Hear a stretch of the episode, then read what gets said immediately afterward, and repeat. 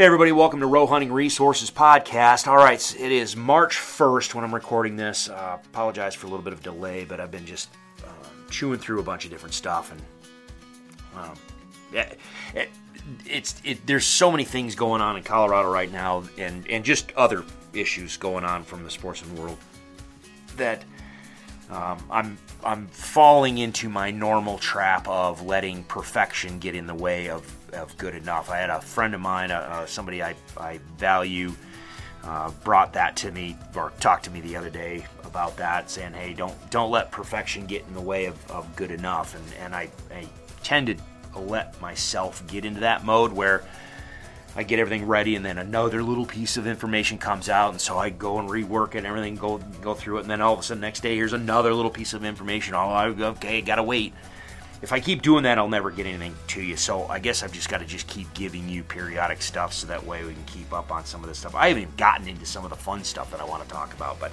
this Colorado issue with um, the wolf issue, it, it sucks because it's it's worse than it, it's worse than what I had originally thought back when the in 2020 when the ballot initiative went before the people of the state you know, there was a lot of the initial conversation was that, oh, just, you know, they, they just, you know, it was just a neat idea and we want to have wolves in Colorado. And that's kind of how it was portrayed in the sportsman community, at least publicly, at least that, that I was able to grasp, you know, get a hold of. Again, I'm not a resident of Colorado anymore, so I'm kind of at arm's length with what's going on. And so initially you think, oh, okay, so they passed it to where you want wolves in Colorado. No, that ain't what happened at all the more we dive into it, the more you look at it. And like I talked about this last time, no, this this was a coordinated. Um, this this was this was calculated. This was coordinated. This was very very well crafted. And this isn't a recreational uh, endeavor. And we're going to talk a little bit more about that today, guys. Like the title says, uh, rest in peace. Um, dead man walking. I think on February 22nd, 2023, will go down in Colorado history as the beginning of the end of hunting. In, I'm just, I'll, I'll just own it. Again, these are my opinions. Okay, you can take them or leave them. Do whatever you want. I, I don't give a crap. These are my opinions. You wanted to my wanted to know my opinion. You're to get my opinions. I and, and we're gonna we're gonna go in today. I'm gonna I'm gonna dive in a little bit of uh, the kind of the justification of of where I uh, the the credentials, if you will, of where I'm developing my opinions. But I think February 22nd, 2023, is to end up being the the day when we saw we watched hunting in Colorado. Uh, fundamentally change to where I, I, think it's the beginning of the end. Um, like I said in the title, you know, dead man walking. I think our elk hunting in Colorado is is done, done as far as any stretch of the imagination of even trying to keep what we've uh, been able to experience in the state as as of yet. Um, because of how this this has been written, how how the how the uh, how the the or the the law the Colorado Revised Statute 33 to 105.8 how it was written how the governor is stacking the wildlife commission right now, um, how the commission is is behaving right now. Uh, because if you watch it, I mean, it, that's the thing is is you really owe it to yourself. Um, I always, again, I, have I've hammered on this before. I'm going to continue to always hammer on it. You you need to become a student of value sets and personalities and understanding why people do why what they do and and their motivations behind it and looking critically at what they say versus what they do and watching body language and, and just because, the, again, I think, and I'm going to talk about this later, amateur hour is over. Like the, Colorado sportsman's politics, Colorado sportsman's advocacy, amateur hour is over. You, you, it's, it's done because you're not dealing with amateurs here. Um, you are dealing with absolute professional wildlife activists and advocates that do not share share your personal value set and this is their time to mold Colorado ungulate management, wolf management, but more important than that, deeper than that, ungulate management in their their image. Um, you, can watch that, and I and I recommend that everybody do watch, even if you don't live in Colorado, even if you don't recreate in Colorado, even if you don't plan on ever hunting in Colorado. Those of you that are in Washington State, I think it's it would be valuable for you to watch the the commission meetings, and and they're online. You can go to the Wildlife Commission, go to the Colorado Parks and Wildlife page. You'll see on a tab on the left hand side there's or you know there's different places you can find it but the wildlife commission. You can click on the wildlife commission button. You can see where um, you, if you dive down through there you can see where their their youtube channel uh, and you can even probably go search youtube and bring up their wildlife commission colorado parks and wildlife commission youtube channel the commission meetings and just watch it uh, watch not only the public testimony, but more importantly, watch the body language and the, the it, who's saying what on the commission, and watch their body language. Because I think really what you're seeing now is the value sets, uh, the balance of the value sets on the Wildlife Commission right now are set. I, I think you can see the writing in the wall, writing on the wall, um, where hunting is well how do I put this?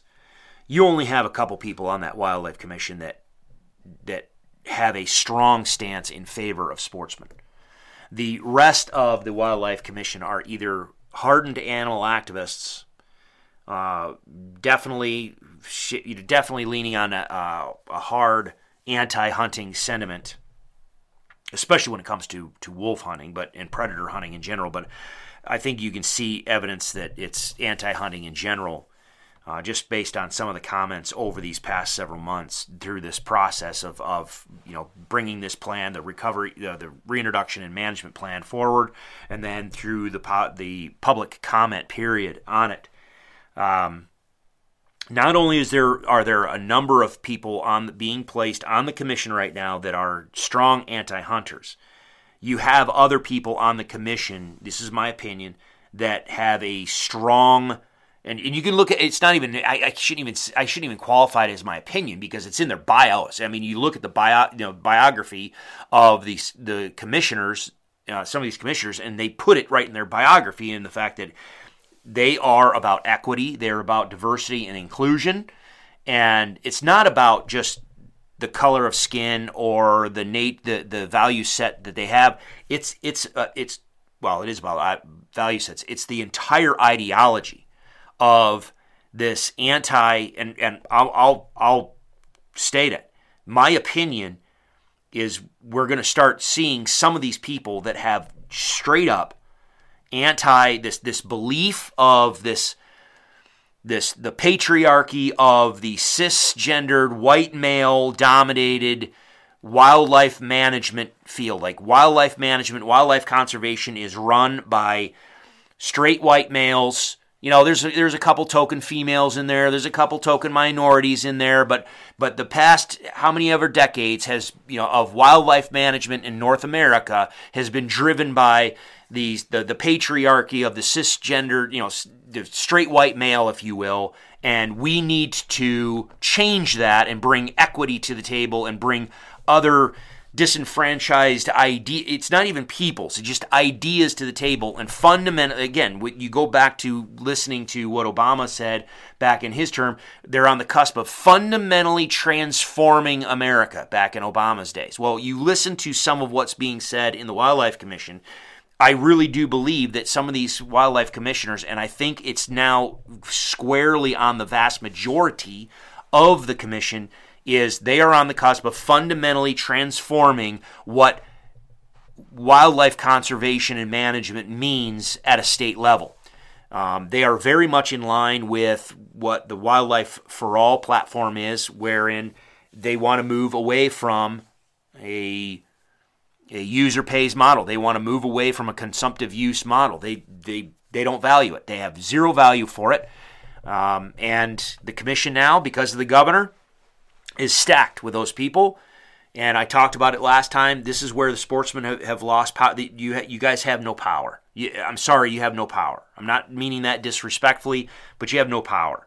Um, because literally, some of these, I, I, I, based on what you, if you listen to them and you watch their body language, you read their their bios and you you deep dive into who they are and what they've been involved with so far and you start looking up some of their other comments i mean this is this is a and I know that the the Amendment 114, the the wolf reintroduction in Colorado, only passed by 0.91 percent of the vote, but they do look at this as a mandate, and it's a mandate to stamp out what they see as a grotesque ecological injustice, and they want to bring back they want to bring to the, the discussion an, an equity to wildlife policy. In my opinion, make no bones about that, this is going to be an all out crucific- uh, crucifixion of hunting and what we've seen in just hunting in general, in my opinion. The, the, coll- the collective sins of the hunting community are about to be stamped out. And Colorado is is that is that mechanism by which they're going to stamp that out. Um, again, um, this this is not this was not this wolf reintroduction plan. I know some of you think this, and, and I, I can't stress this enough. This was not done by someone who's sitting in their, in, in their backyard in Brighton or whatever. We're like, you know what would be a cool idea, a neat idea? No. This you start reading how this 105.8, the, the Colorado revised statute, was drafted and what the wording is. It there's not an ounce of ac- accident in there, and I'm going to dive into some of the problems that I see coming up for you guys in Colorado here in, in just a little bit, but because um, I've got it sitting here next to me and I've got it all highlight highlighted and, and marked up, but um, I mean you can when you sit and you start watching these commission meetings and you start watching what happened on the 22nd, again, you can hear it in the commission, the commissioner's dialogue. Um, you, I mean, you heard it in the testimony. I mean, you, the fact that they they had testimony from people outside of Colorado and people that were in Colorado and outside of Colorado, the, the very people that were that drafted the language. The, they drafted 105.8 before the, the the proposition even was voted on it, they had the language already drafted. They knew exactly what they wanted. They knew exactly what their intent was and where they were headed with this whole discussion. And and especially when we're talking about the the issue with uh, not allowing any hunting whatsoever of wolves. I'm like that's that's they they put in the law it was non-game for a reason. But you heard in the testimony even and you hear with the commissioners that even lethal control of wolves in the case of livestock issues is going to be a fight. And the real telling part for me was going back and watching the commission meeting on the 22nd and and watching the body language and, and listening carefully to the commissioners and watching just watching the body language of the agency folks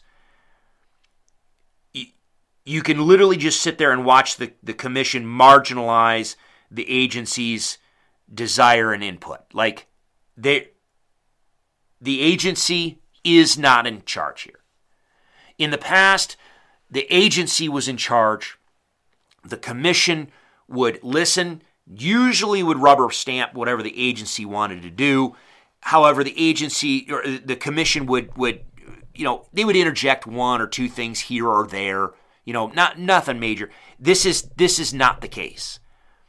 It's it's 180 degrees opposite the case, to where you can see, especially now that reading is on there, uh, and and I, well, doesn't matter individuals, but you can see now where the commission is is the commission feels that they are under a mandate, and the commission now is driving the the, the activists are driving this ship. Um, the problem is,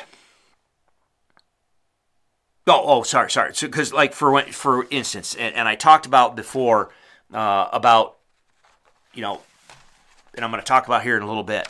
Um, well, shoot, I, I don't. Let me let me pause it. Let me. I'll pause it. I'll, I'll pause it here in a minute because it, it, gets to uh, a different section in, in what I want to talk about here minute. I don't want to jump real quick, but anyway, this this isn't again what I talked about last time. Uh, this isn't going to stop. Um, the only thing that's going to stop this is a change in governor or the courts, or, or the the change a change in governor, a change in the state legislature or the courts. And quite honestly, I, I, really believe that even the change in a change in legislature really isn't going to do it because I think even a change in the legislature, I think is going to find the activists filing suit and, and suing the state of Colorado, um, and and you're going to be in the court. So I think the only thing that's going to really shut this thing down is court action. Not let me sorry sorry I, I misspoke. There is no shutting this down. There is no shutting this down. The only thing that I can that, that will help rein in a runaway activist agenda is going to be a change in the governor who then reappoints a, an entire different wildlife commission. And then hopefully, hopefully, there's also a legislature that goes along with it. And then you can weather through the uh, court battles. But I think that's the only thing that's gonna that's gonna change this is either court action or a change in a governor. And, and quite honestly, it's probably going to be only court action. So there was some questions that came up, and this is where I I um, I wanted to take this. So a couple people wanted to know. Uh, you're okay. It, it doesn't matter if they were critical or not. There are some people that that that said, "Okay, Chris, well, you know, where you get, you know, what, what's your opinion? Like, how how are you coming to these conclusions? What do you blah blah blah? blah. It's not going to be as bad as it is. Blah blah. You know, okay, okay, I, that that's fair. It's a fair criticism. If you if you don't know my profession, and most people don't know my professional career as as far as my wildlife, my private as a wildlife biologist, I do my roe hunting resources stuff. That is part. That's just a part of what I do, especially in the past. I do more of it now, but especially the habitat stuff these past 10 years here in Northwest Kansas. But prior to that, uh, and even concurrently while I've been here in Northwest Kansas, um, we have a, a, a, an ecological services company, Roe Ecological Services, consulting company, and we've been doing that since early 2000s. And the bulk of, of where I come from when I'm talking about these activists and and and the wolf advocates the wolf activists, and what's coming down the line. Like, there's some of you that feel that, oh, Chris Roe's just doom and gloom. Um, you're not positive anymore. You're just, it's just all this doom and gloom and stuff. Blah, blah. Okay, I, I'm, I'm doom and, I hope I'm not doom and gloom. I hope I'm, I hope I am bringing you information to make you wake up and start thinking because I think we've been asleep and sitting on our hands for way too long. I'll get to some more of that here in a minute, but I'm, I'm hoping I'm, I'm trying to wake people up is, is, is what I'm doing. And unfortunately, it's going to be uncomfortable conversations. And this is this discussion with the with the Wolf Plan right now is one of those because I'm sorry, I, I was not a resident. I'm not a resident in Colorado. So when Colorado decided to put 114 on the ballot, I didn't pay attention. It's not my state. I, I, I don't have a, a, say in it. Um, and to be honest, I, I, these past 10 years, I've, I've been wanting to, I've tried to stay out of the politics. I, I spent more than 10 years in Colorado, neck deep in it, eyeballs deep in it, over my head in it. And I, when I moved to Kansas, I was like, you know what? I just want to be done with it. I just want to, I just want to walk away. And so I did. I checked out. I didn't pay attention. And I, for what it's worth, I apologize because I, I just I figured someone else will step up, someone else will fill in, someone else will provide whatever.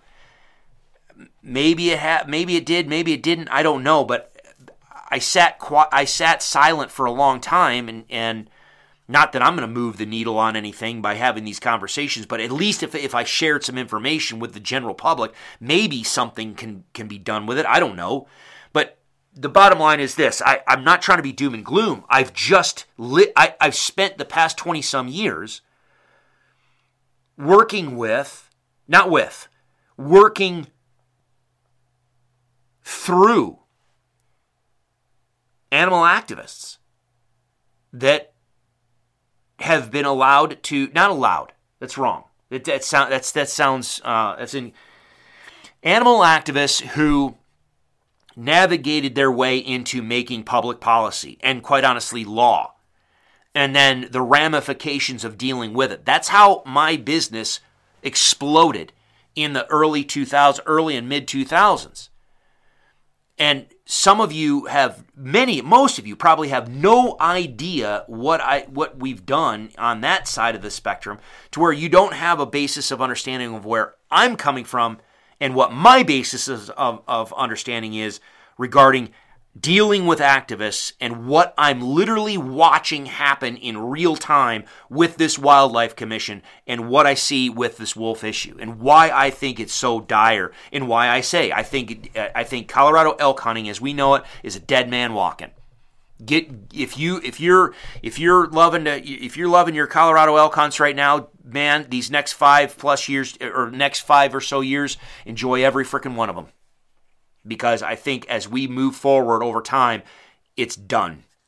It's done. And, and let, so let me give you a little bit of my backstory so you can understand what I'm what I'm talking about. And I'm going to give you this backstory because you can search it for yourself. It's all public record. You can verify what I'm saying. Now I'm going to give you the broad strokes. I'm not going to I'm not going to go tit for tat on 20 years of, of but I'm going to give you the broad strokes of what happened in Colorado already with animal activists who navigated their way into a position where they could they were allowed to make public policy and local uh, ordinances and, and laws. That is, namely, dealing with the black-tailed prairie dog issue in the front range uh, on uh, across the front range of Colorado. Because that has my success in my consulting company largely stemmed from me and Kelly, my wife, being willing to wade into the fray of that public nightmare that that that animal activists, prairie dog activists created uh, in the on the front range of Colorado. So here's what's so here's what happened. So we're going to go back to the 1990s, mid to late 1990s. Remember, mid to late, so mid 1990s is when I got out of the, uh, the military, moved to Colorado to finish my wildlife degree. So while mid 90s, while I'm finishing my degree and I am going up into the mountains during this, so I'm in college, working my ass off at three different jobs during school, well, you know, September through, you know, May or whatever. But during the summer, I'm working on the Upper Eagle River elk study where I got, you know, started cutting my teeth on the elk stuff that I do. I was up in the mountains. All right, so I was away from the front range, and I really wasn't paying to, attention to what was going on in the front range. But during that period of time, there was a lot of rain. Okay, the, the, the state was getting a lot of rain. I remember living in the tent those summers, just getting pound, just pounded with with rain. What that means is there was a lot of grass growing. All right, so on the front range of Colorado, when I say the the front range of Colorado didn't look like what it looks like now, back in the 90s, Fort Collins was a, a small college town, and it was distinct and separate from Loveland, which was a, which was a decent sized town, which was distinct and separate from Longmont, which was distinct and separate from you know the Denver. Like every one of these little towns was it, it was its own little town with massive amounts of agriculture surrounding those towns. You literally could get on I 25 at any moment. And, the, and, I'm talking to folks that are intimate about the front range of Colorado right now. Some of you in other states have no idea what I'm talking about as far as the town goes. But um, I could go from Fort Collins to Trinidad and like just sail. Like if I if I wasn't in rush hour, I could just 65, 75, 85 miles an hour just just hit the pedal down and go one end of the state to the other and not have a problem in the world. Okay, obviously anybody that lives in the Front Range of Colorado now knows that ain't the case. It's it looks it looks like Southern California as far as the, just the, the the subdivision spread. It's just one big conglomeration of housing and commercial development now. Well, the the reason why I say that is because in the 1990s, again, it was small. It was a small town feel, small cities, small town feel with a bunch of agriculture around it. But development was rapidly expanding and the demand for real estate development was growing immensely. When you have a lot of rain, you grow a lot of vegetation. When you grow a lot of vegetation, those farmers that have row crops All right, they're going to be growing their row crops. They're going to be doing just fine. They, they just move, they just crank right along and just grow their row crops. When you're running cattle, if you're growing a lot of grass and your cattle are fat and happy and you're making money off of your cattle, sometimes your limiting factors and sometimes the, problems that you that you run into are less of, of, a, of, a, of an issue. And meaning, in during this time, there were populations of black-tailed prairie dogs scattered across the Front Range of Colorado, down from the foothills out to I-25. That's that's what I'm going to call the Front Range. All right, I-25 east. I'm I'm just going to I'm going to disregard that for the moment.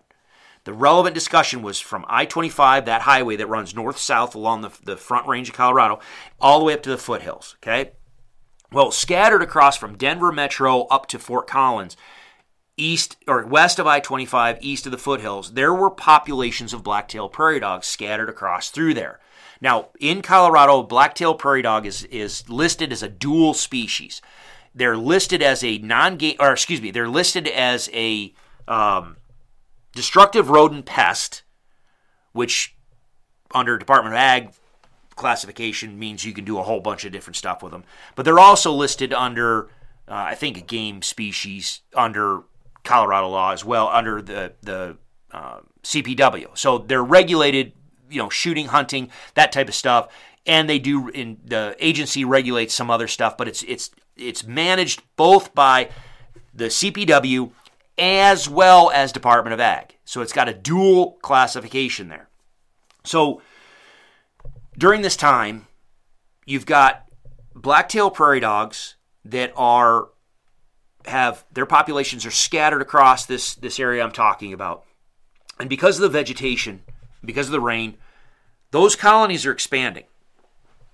They're doing very very well when you have a lot of grass and the cattle are doing well, a lot of the, the ranchers really don't care about controlling prairie dogs anymore because they, it's not a real big competing interest. They, it, it kind of get, gets to the point where it becomes irrelevant. So we've got two things where you got the, the you've got ranchers in that area that are really not doing a significant amount of control of prairie dogs. You have prairie dogs that are increasing their footprint on the landscape at the same time, you have an increasing footprint on the, the demand for developing properties. So, what you end up having is a lot of these ranchers, a lot of these farmers that are getting older, they want to retire, or their families want to sell, or whatever.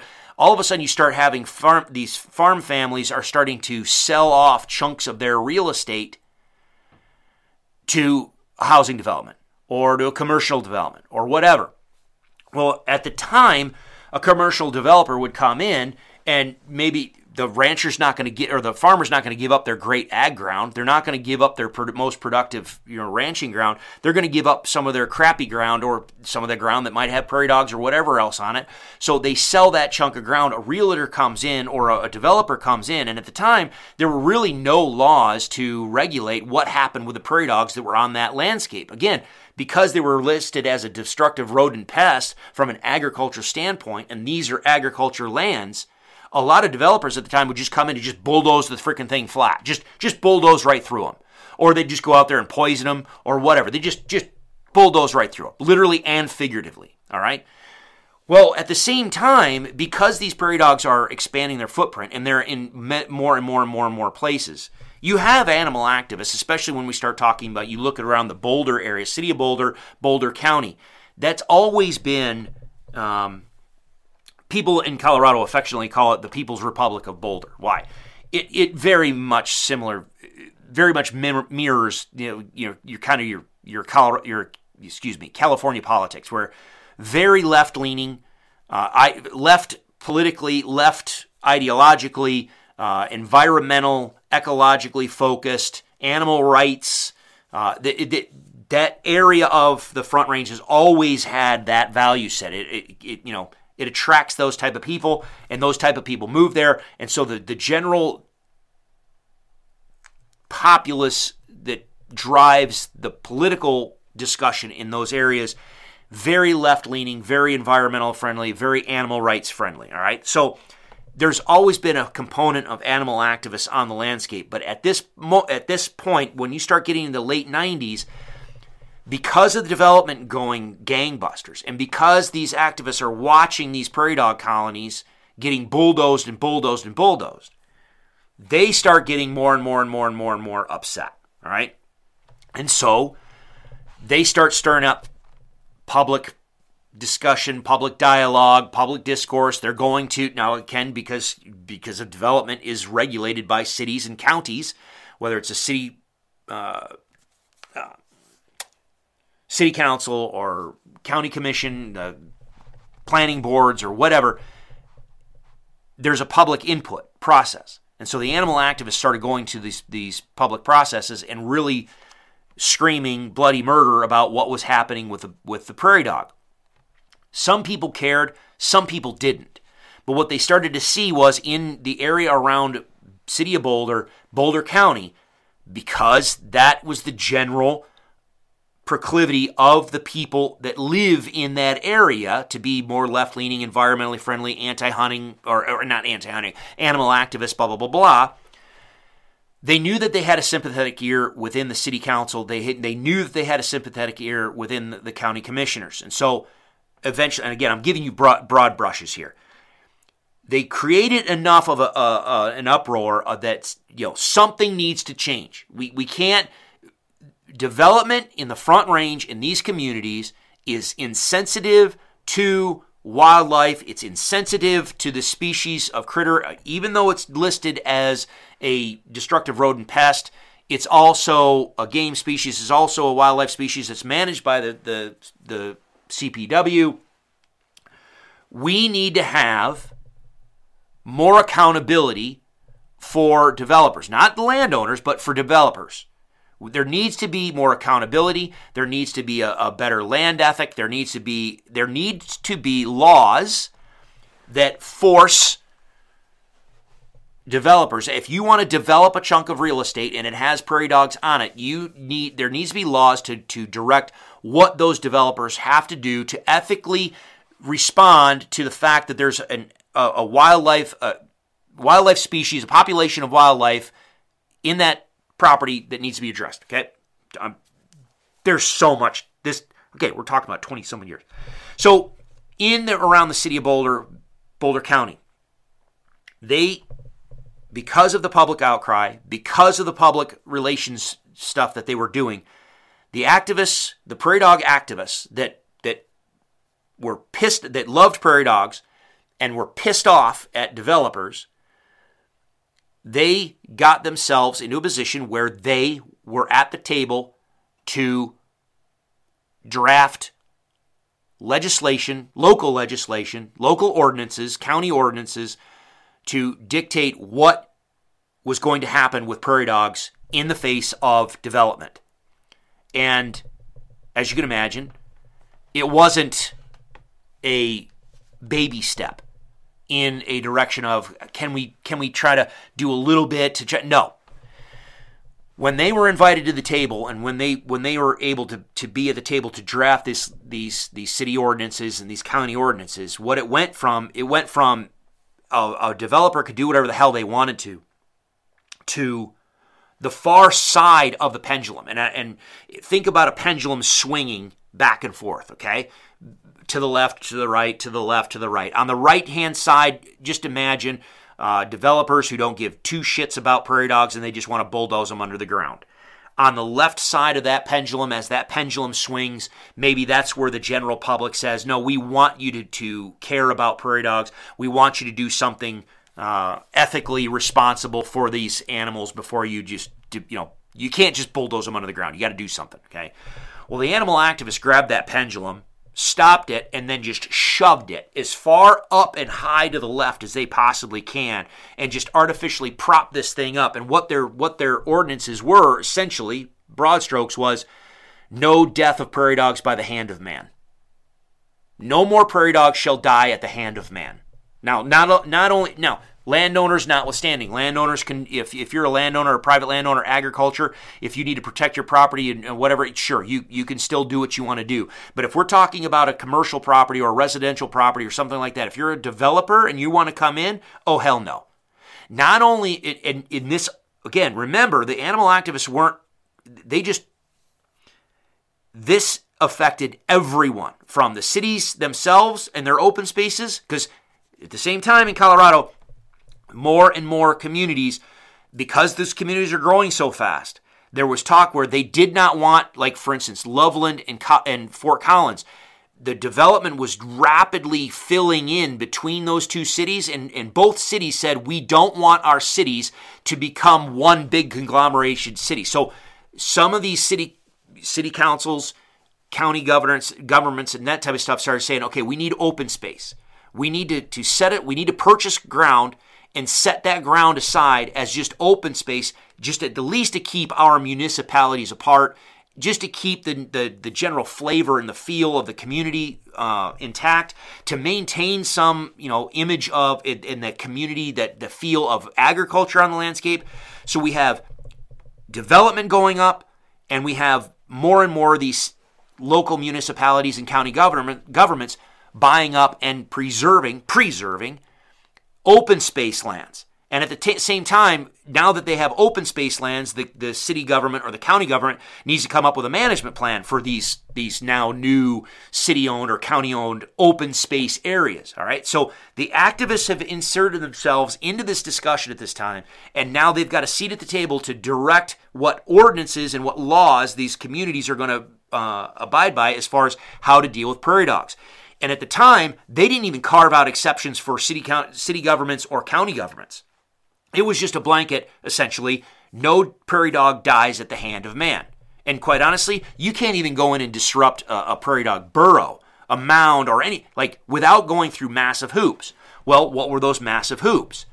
The activists essentially said if you want to develop a piece of ground that has prairie dogs on it, or if you want to manage a piece of ground that has prairie dogs on it, you want to reduce or eliminate prairie dogs from this piece of ground, what do you need to do? You need to trap every single one of those prairie dogs alive humanely, pick them up, and then move them and establish them to another area where they can live their life happy go lucky and never have a problem again. It's called a translocation. Not unlike what we're deal what you what the wolf folks have been doing up in Yellowstone area and then what Colorado wants to do. A translocation. We're going to move them from one spot, we're going to bring them in and we're going to st- establish them somewhere else. Now, a reintroduction we're talking semantics, but we're talking about picking animals up, moving them, and establishing them in a, never, a different area. Okay, so the law said no, essentially, no death by the hand of man. In a at, at, at first, it only impacted the developers. So city governments didn't care, the county governments didn't care, and the general public didn't care. Well, uh, of course, if you're going to develop a piece of ground and you're going to end up making millions off this this this development, well, of course you should do the right thing, quote unquote, air quotes, the right thing, and move these prairie dogs out of harm's way. And, and initially, that started off just fine because some of these open space areas around City of Boulder and, and in Boulder County they had open space areas, and the activists were involved with some of the discussions regarding the management of some of these open space areas. And some of the people in the open space dialogue said we need to leave areas available for prairie dog conservation. Again, keep in mind, simultaneously, there's more and more buildup of this prairie dog advocacy and activism movement. Okay? And so there's more and more data coming out. There's more and more science coming out about black-tailed prairie dogs and their community and their dialogue and their, their vocalizations, communication, behavior, etc., etc., etc. Seeing any parallels with the wolf issue? Okay, so keep going with me. So the activism is going up. The, the prairie dog act, advocates and activists are ramping up. The, the city and county governments are saying, oh, we're going to manage some of our open space ground for blacktail prairie dog conservation in and around some of these areas. And then we have ordinance to, to say if you're going to develop a piece of ground, you have to do a live wild to wild. What's what they call a live, a live, wild to wild. So pick them out of the wild, put them back in the wild, relocation or translocation.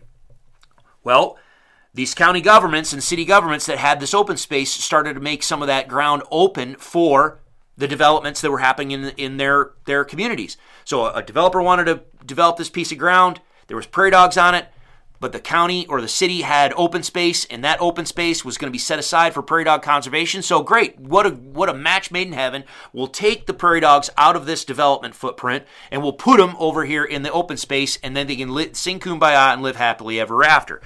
Enter in this era of animal activists now getting involved with direct wildlife management. They're going out there, they're trapping, they're doing the translocations. All right, so they get to go play with prairie dogs. Everybody's all happy obviously except the developer because that's going to cost them an arm and a leg.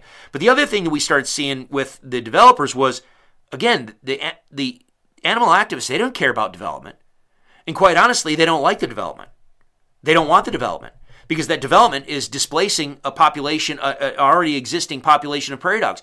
Who gives a shit about development? There, you know, urban sprawl and and ecological footprint of humans, blah blah blah blah, all the negatives of, of people and blah blah blah. So they don't give a crap about development.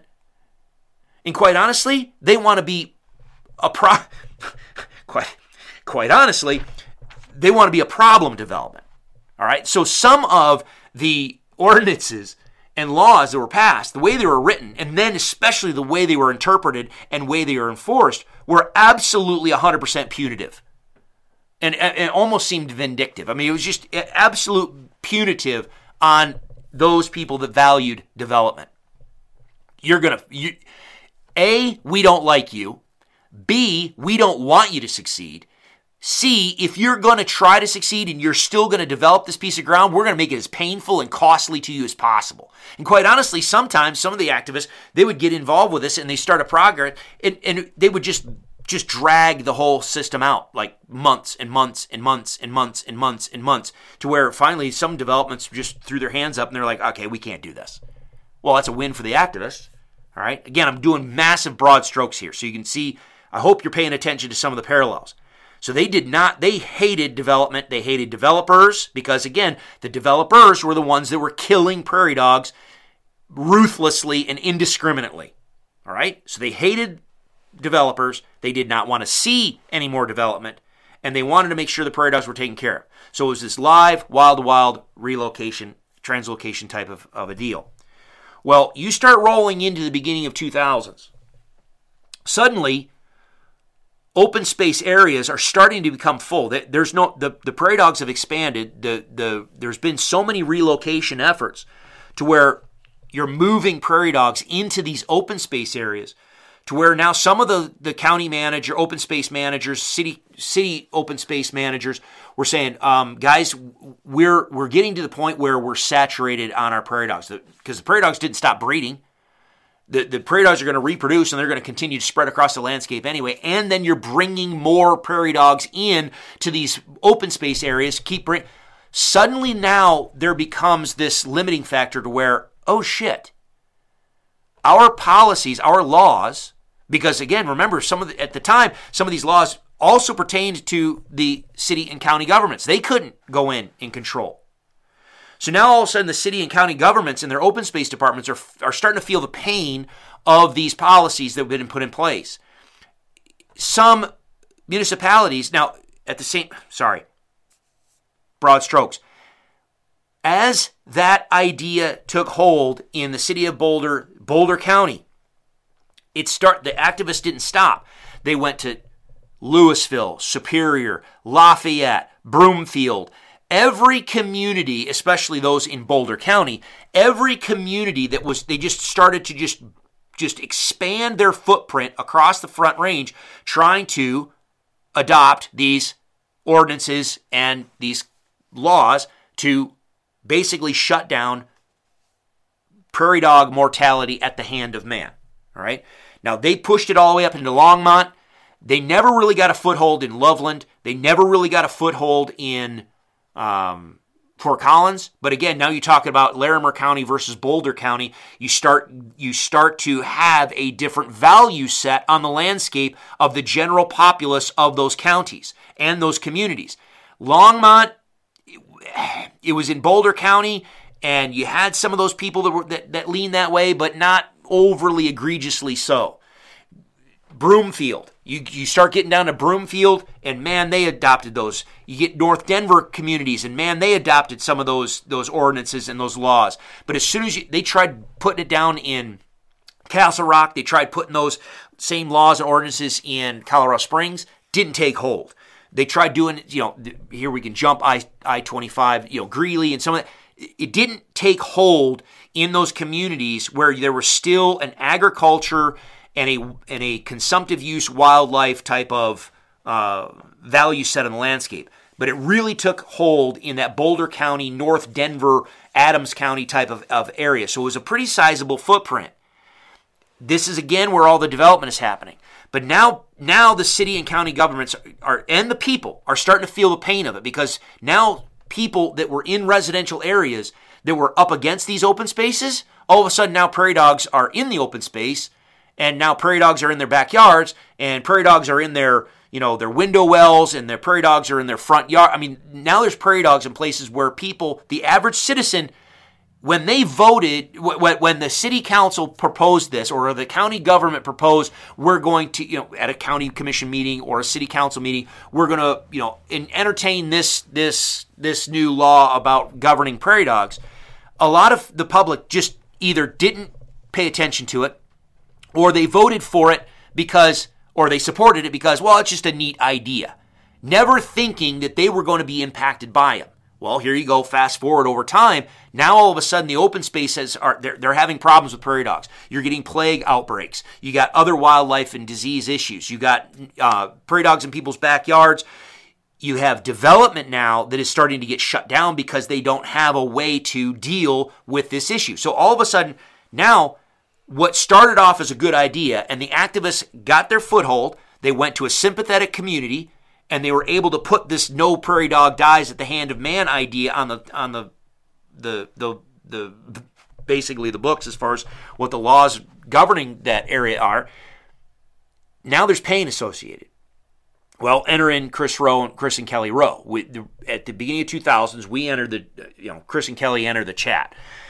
Basically, at the time, the city and county governments were asking the CPW for assistance. They're like, what, like, how do we do this? Like, what do we do? Is there, what, I mean, like, what, what do you guys recommend? Can you, can you come to our, because again, the animal activists are running the bulk of the public dialogue.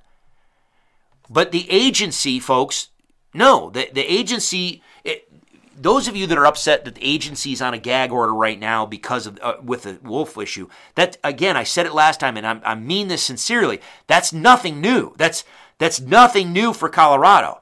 Back in the day, the, the agency was largely, you know, mum on the prairie dog issue. They would provide local, a little bit here and there and that, but from a top-down agency perspective and, and putting, you know, support from an agency to help some of these local communities, no, it was really largely non-existent.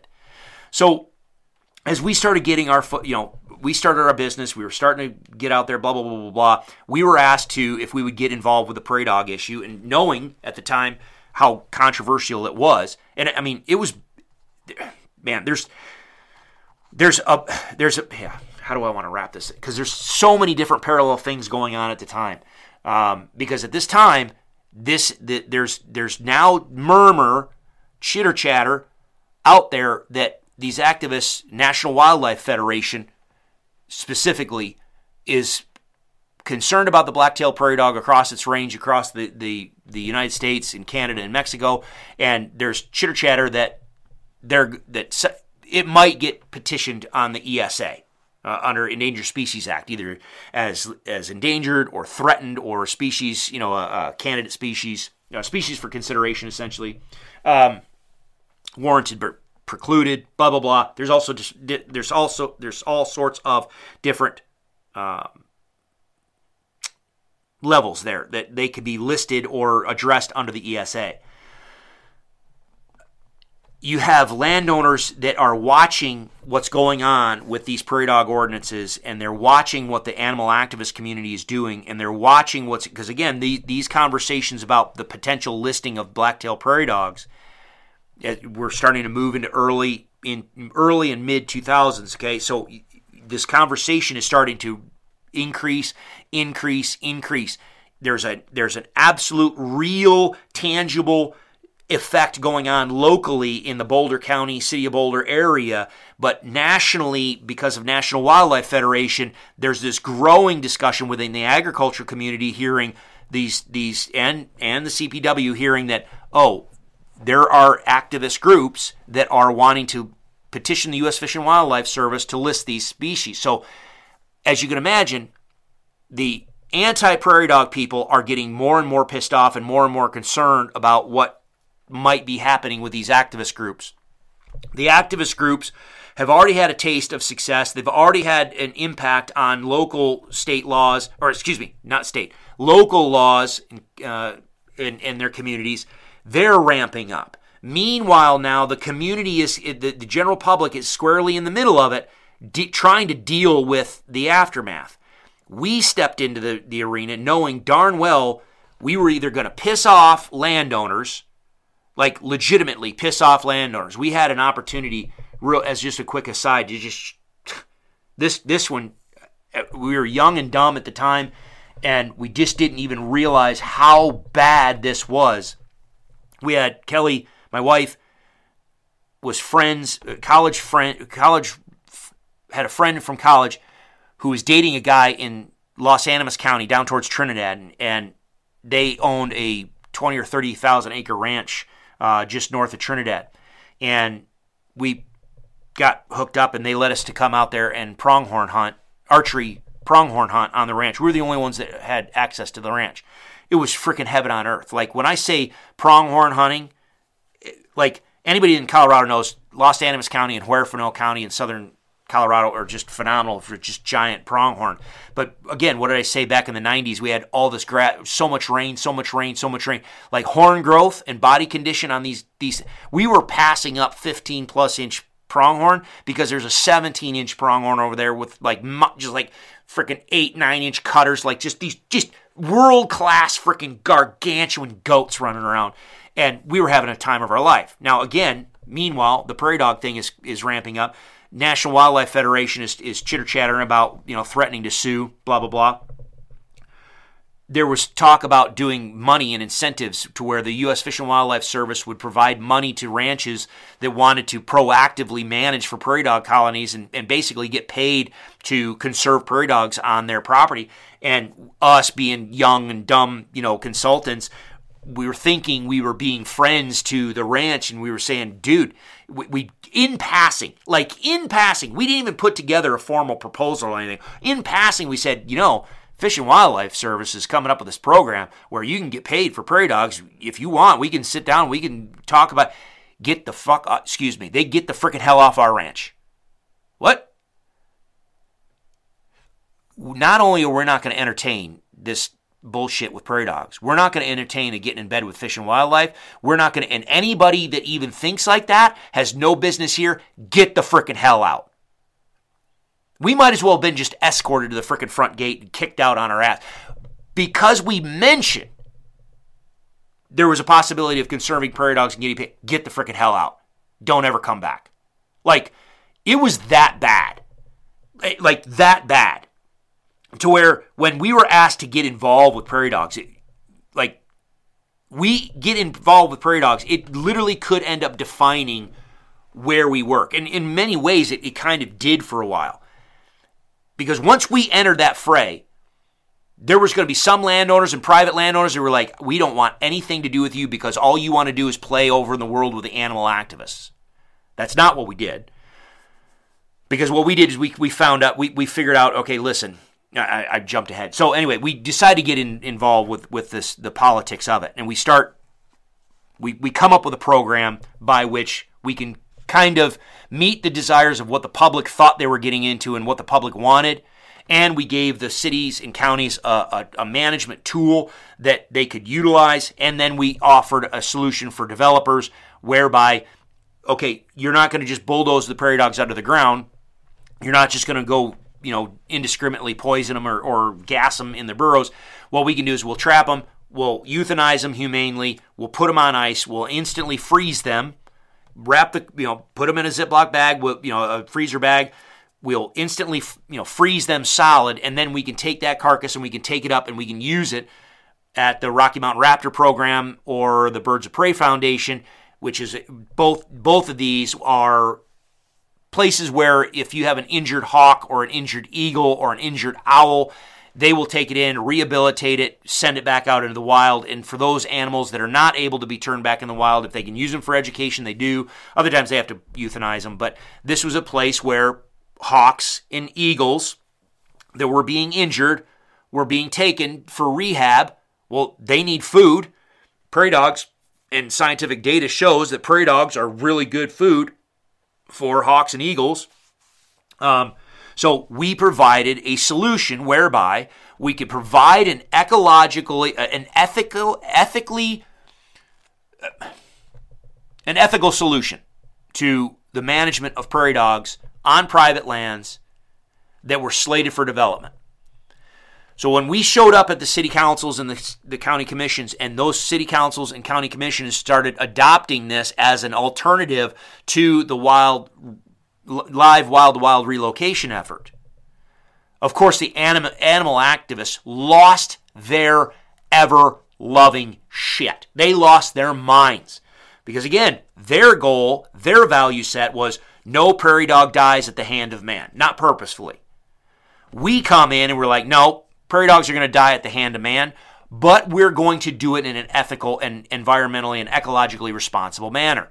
Well, city councils and, and uh, county commissioners, there was people that, that did surveys and it came back overwhelmingly 80 some plus percent of the population really loved our solution to the problem. They were like, nope, that makes sense. We can manage the, the prairie dogs because, again, prairie dogs are still breeding. prairie dogs are still spreading. They're spreading everywhere. And as development is moving, as development is increasing across the landscape in this like checkerboard type of, of uh, scenario, there are little, literally, chunks of real estate that become landlocked in the middle of town, in the middle of housing developments. That it's just a vacant lot. It's part of a broader uh, subdivision future, like phase 10 of a, a development. But right now, it's a, just a vacant lot, and there's prairie dogs in the middle of that vacant lot, and the, and the, the vacant lot is isolated. It's in the middle of, of Target shopping centers, Home Depots, and, and apartment buildings, and, and you know townhomes, et cetera, et cetera, et cetera. So now, what are you going to do with them? Like, what what are you going to do with them when it when it's when it's time to develop, right? So anyway, the general public supports the compromise. The cities and counties all of a sudden realize, ah, now we have a way that we can we can prioritize. Number one, if you if if you're dealing with a development, the, the first option is a live wild wild re- relocation. And if you can do that, you have to do that, developer. But if you cannot do that and you do you show due diligence and you try to do that and there's no site available, the next best option is what we what Kelly and I trademarked as a humane removal, to where we come in and trap and you know blah blah blah blah. That was number two. After all that is done, and there, if you still need to do something, then you could go do some level of, of lethal control. Landowners loved it. The general public loved it. The developers loved it, begrudgingly loved it. The animal activists lost their shit. All right? Because they were finally put into check and they weren't allowed to continue to run away and control what prairie dog management looked like on the landscape within these municipalities and county government, in these county uh, areas. Which brings me to this entire time, because the activists were opposing it, a development proposal would hit the ground, it would impact prairie dogs. The developer would put together a plan and they would go through the, you know, put together a plan, they would consult with us, and we would do due diligence to try to find a relocation site. Couldn't find one, we would move forward on the, the phase two, the, the, the second best option, if you will. And of course, the activists would frickin' throw a fit pitch a fit. They go straight to the, the planning department and they would they would try to just literally whether it was picketing, whether it was protests, whether they would try to pick apart some legal thing, or they just go straight to the, the city council or the county commissioners and complain. There were many times where the developer was like, listen, we just got pulled in, we're, we're going to be pulled in front of a public hearing now on such and such. What the hell do we do? And we're like, no problem, we'll be there. And we would show up as biologists as the people that are, are articulated, and we were the ones that stood across from the activists and justified what was going on.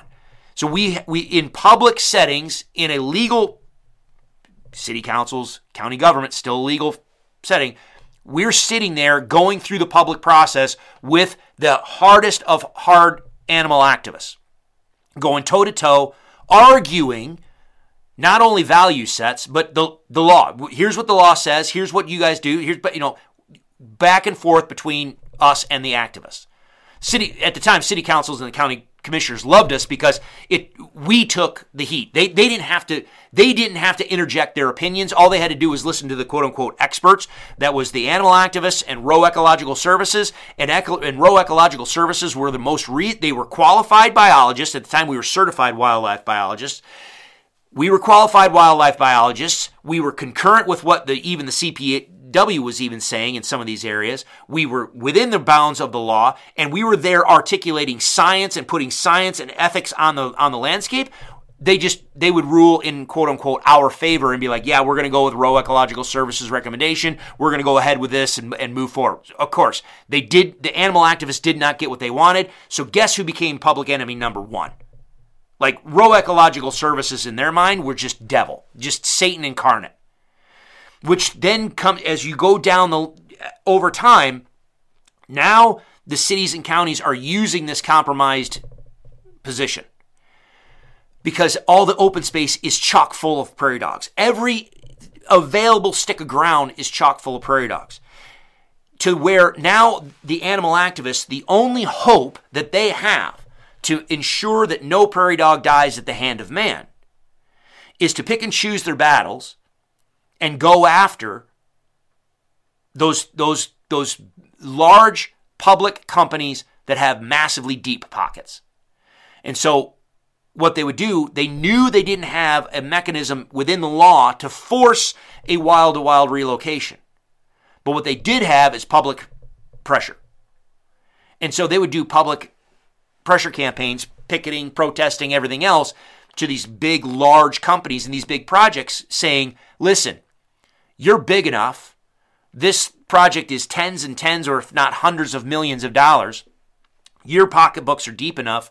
You need to go buy, purchase, fee title. You need to go buy land that does not have prairie dogs on it. So that way you can relocate the prairie dogs from this parcel to your other parcel. You need to start buying, purchasing land. Again, now some of these companies they they don't the, the the head shed the the managing partners don't live in Colorado. They don't know anything about all this type of stuff. So what do they do? They hired us. We go in there. And now we are sitting and I vividly remember like with HSUS a couple of times. One of them I think the one of the big ones discussion was when the um, was it the VA hospital I think it was a V. I think I'm pretty sure it was a VA hospital, Denver, the new VA hospital, sitting. I mean, literally HSUS. As many as, as people hate HSUS, uh, again, keep in mind. Oh man, I'm jumping ahead. Again, broad strokes. So at the time, so at this time, sorry, during this concurrent, as as the pendulum now, again, the the activists push that pendulum, the, the ball of that pendulum as far up and hard to the left as they could possibly go, but it was unsub. It, it, it only was propped up by people not knowing the cost of what was going to occur. Eventually, the public started to crumble. They, the activists could not keep that pendulum pushed that far left, and so the pendulum started crashing back towards the center a little bit through the bulk of, of when we were we were active.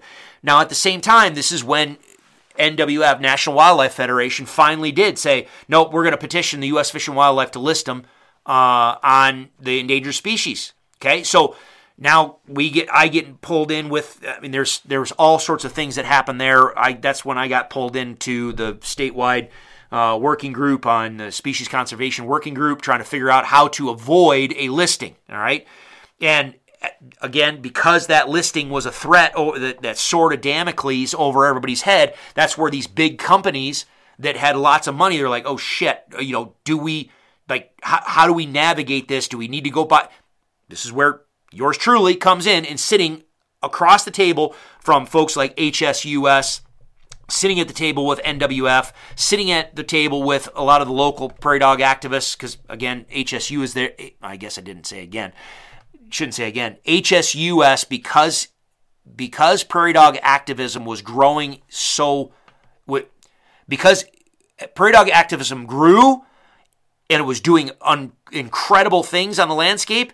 And then uh, because of us, it started to take a it, like take a hit and take a step back and, and lose momentum. HSUS came in and bought up. I know at least one, maybe two of the local groups and, and pulled those local groups into the fold of HSUS with a, with the whole point HSU was, was going to use the money behind the national organization to prop up some of the advocacy and activism going on in Colorado, right? All this is happening, all that but yours truly is sitting there in these meetings discussing these things with the activists and uh, listening to what they want, how they think, what their value sets are.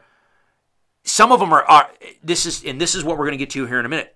People need to understand these are not stupid people. They're not stupid people.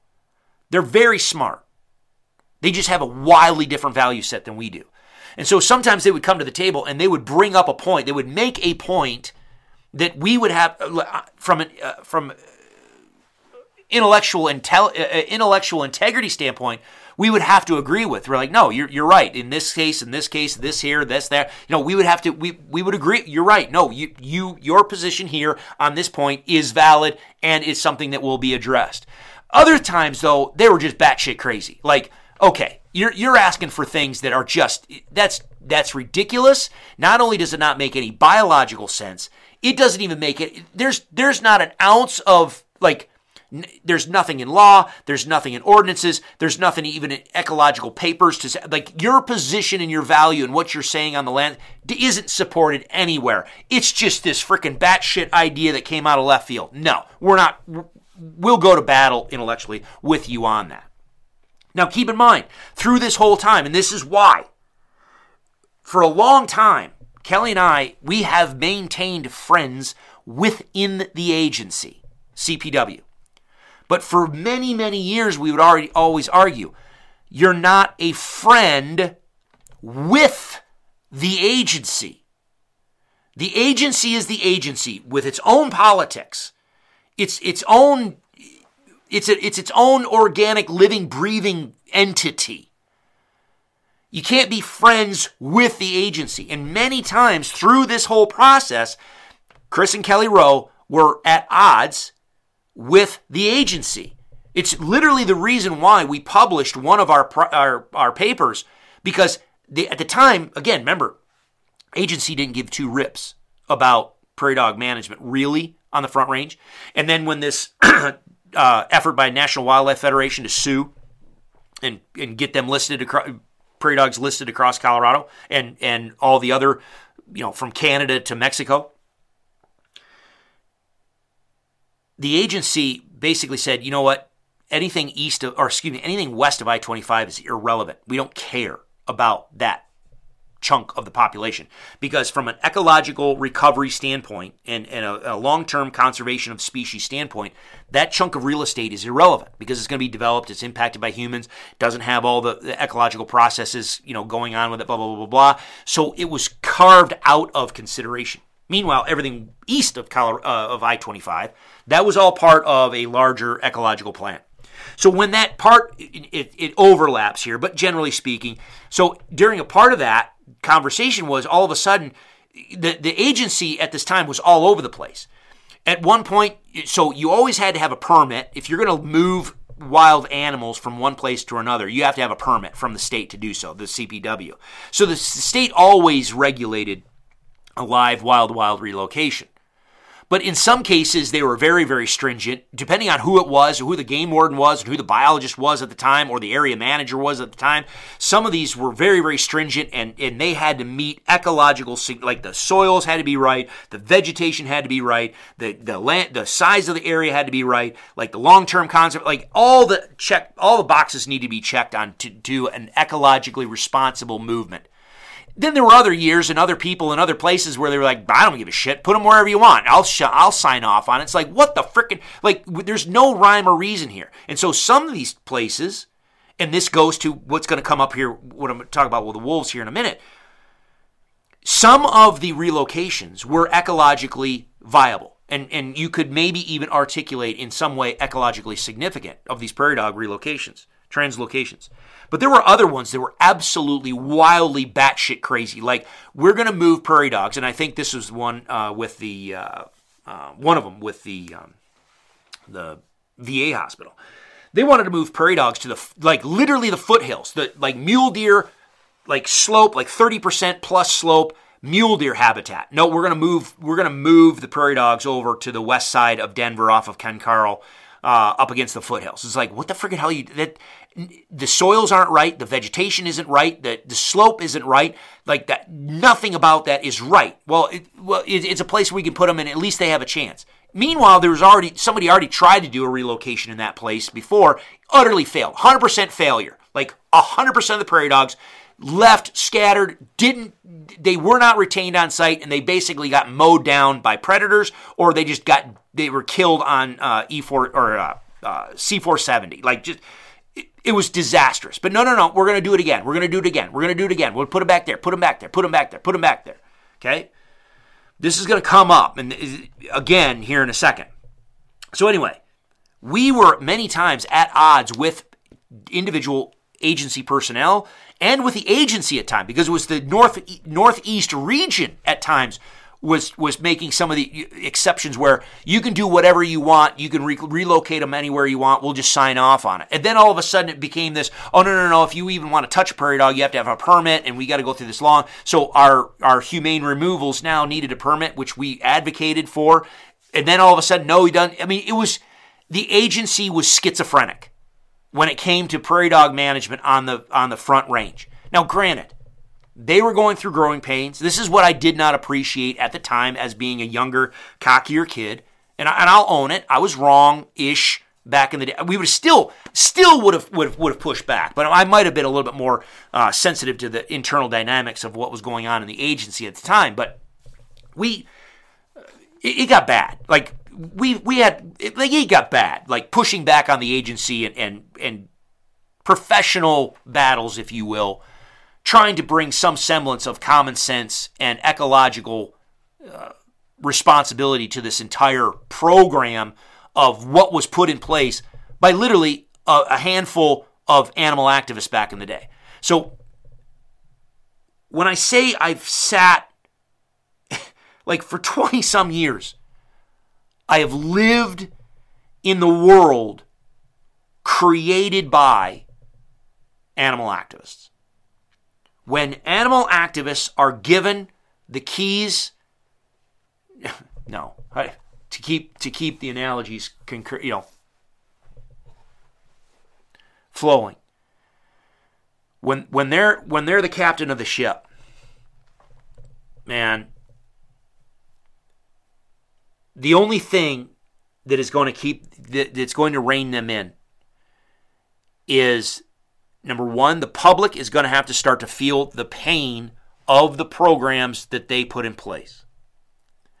When the public and and or and when I say the public, I we can say the general public as well as the public as in the the, the governing body of the public, whether it's city councils, city planning boards, county commissioners, county planning boards, etc. People start to actually feel the pain of the actual programs that were implemented. Once that happens, then you can actually have some of those city councils, some of those county governments say, all right, we need to rein some of these things in. We need to change some of these things. We need, we need to we need to throttle back a little bit. We need to put additional either restrictions on some of the activist activities, or we need to offer different avenues. For, there, there needs to be a compromise. That's the only thing that that stops animal activists when they're given control over setting public policy, especially law. You give them an inch, and you're going to struggle to rein them in six miles from now. And I'm not saying that because I just want to be, you know, angry or vindictive or, or disrespectful to the animal activists. Good on them. Like, seriously, good on them they have a value set. I don't agree with it, but they have a value set. Someone hikes them, you know, passes them the ball. They catch the ball. Are, are do you think they're just going to self-regulate and say, okay, well, I'm just I'm only going to run the ball to get it to a, you know a first down. That's it. And then then I'm gonna I'm gonna fall over. Oh oh, you got me, and I'll set the ball down and I'll be like, thanks guys, I appreciate playing the game. Or do you think someone's going to pitch them the ball and they're going to freaking run for a touchdown? Like they're going to go. They're going to go. And if they've got momentum, if they've got skill, and if they've got the the, the public behind them, they're they're going to bowl down, they're going to bowl over and plow through everyone in their path until they get what they want. And, and for the and for the prairie dog deal, and I believe this to be true with the wolf advocates, no death by the hand of man. Especially those blankety blank blank and blank blank blank and blank and evil developers, because we hate the because the developers were the ones that were just waylaying, just unethical, disgusting, disrespectful, uh, just just just waylaying prairie dogs in the most heinous meth- way possible, destroying thousands and thousands of prairie dogs. Blah, blah. You can listen to the, the activists. Developers were the biggest evil on the landscape, and not only did they want to shut some of the development down, and while while protecting prairie dogs, but they wanted to make sure that those policies were going to be as most vindictive and costly as possible. Like they're going to exact their revenge on developers for all the sins of the previous developers that went before. I've lived this. I've lived this. And what I'm watching now with the wolf issue is it's absolutely the exact same thing. The problem is the level at which these guys now have a platform in which to play. We're not talking about a city council, a, a tight, small community. We're not talking about even a county commission in, in a county area. We're talking about state, and we're talking about State Wildlife Commission, who is appointed by the governor, the only regulating body over top of the Wildlife Commission, who again I truly believe now is is driving this entire discussion. The agency is going to do what the what the commission tells it to do, and the agency is just going to try to survive. I, I, I have got friend like I said I talked about before. I, I love some of the guys that are involved with this right now, and I I can't I don't even I I wouldn't trade position. No way. I, no way would I want to even trade positions with them because th- their hands are tied. The, this commission is being stacked purposefully with values that are not in line with traditional North American model of wildlife conservation. It's being done so purposefully. And again, this commission is appointed by the governor. The only person that's above the, the, the commission is the governor and the state legislature. Like I said with the prairie dog issue, the general public over time, sometime in the future, after living through the policies set forth by the animal activists, once the general public starts to feel the pain of the policies, then the general public is going to speak up and ask, possibly speak up and ask for a change. At the local level with a prairie dog, it was easy because the, the people that in the community that were affected by the prairie dog lived in the community that actually made the decisions regarding the prairie dog. Meaning, the subdivision that had an open space in their backyard that was getting overrun by prairie dogs, and there was plague, there was other issues. Prairie dogs were moving into their yards and ripping their yards up, and et cetera, et cetera, et cetera. Those people were directly affected by the prairie dog. They go right straight to their city council. They go straight to their county commissioners, and they say, "Damn it, those are your, you know, it's on open space or whatever. We need a, we need a solution. We need a change." Here's the problem with the wolf issue the people voting for the wolves and the people that run the politics in Colorado are not the people that are going to feel the pain of wolves on the landscape. They're they're not not for a very very long time. And I think the only pain that they might eventually feel is really if there's ever restrictions to public access and recreation, which there might be. We'll talk about that in a little bit. Um, even if the even if some of the people in some of these areas do start to feel the pain, I don't know if it's going to be enough to sway it. This is what makes me so if you want to talk about doomsday, this is what concerns me about this issue is because there is no effective mechanism in which to slow like I said before the train has left the station and they're pouring the coals to it. They are they've got the throttle mashed to the floor. And this train is picking up speed. I, I don't see for a very long time I don't see any equal or an opposite or greater an opposite force to work against that momentum. Only a new governor and a new legislature is going to be able to, to slow this train down. And uh, again, like I said before, I think you're gonna you're gonna find yourself in court battles, and and we can see examples of it uh, right now. So um, if you listen to if you look at what the plan says, no, if you even go back, goodness gracious. The reason why I say that I think ungulate management is done. I, they, they are in they are in charge now of ungulate management. I, I, I don't even care about the wolf right now. Like wolves are an ends. Again, this is what I hate about the progressive ideology whether you're on the right or the left, I don't care. If you're a progressive, I've got no use for you.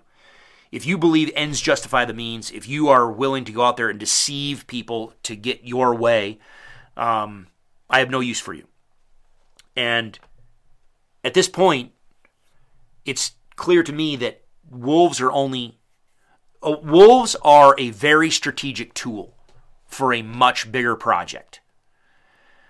And I say that because um, the Wildlife Commission, if you listen to the, the on the 22nd, the, the, the last public comment meeting, if you will,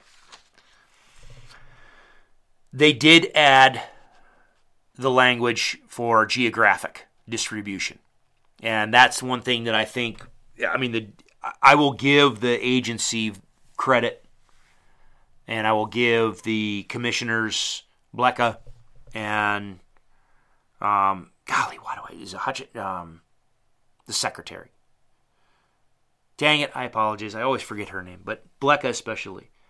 They did a damn good job of, of trying to stand the line, but they were just they were just outnumbered. They were just outnumbered by votes.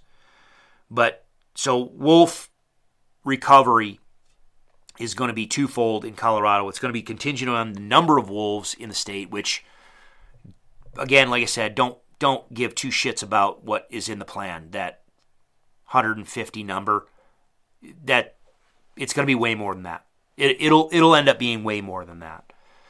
Um, and I'm, I'm going to parallel. I'm going to use a parallel example here in a second.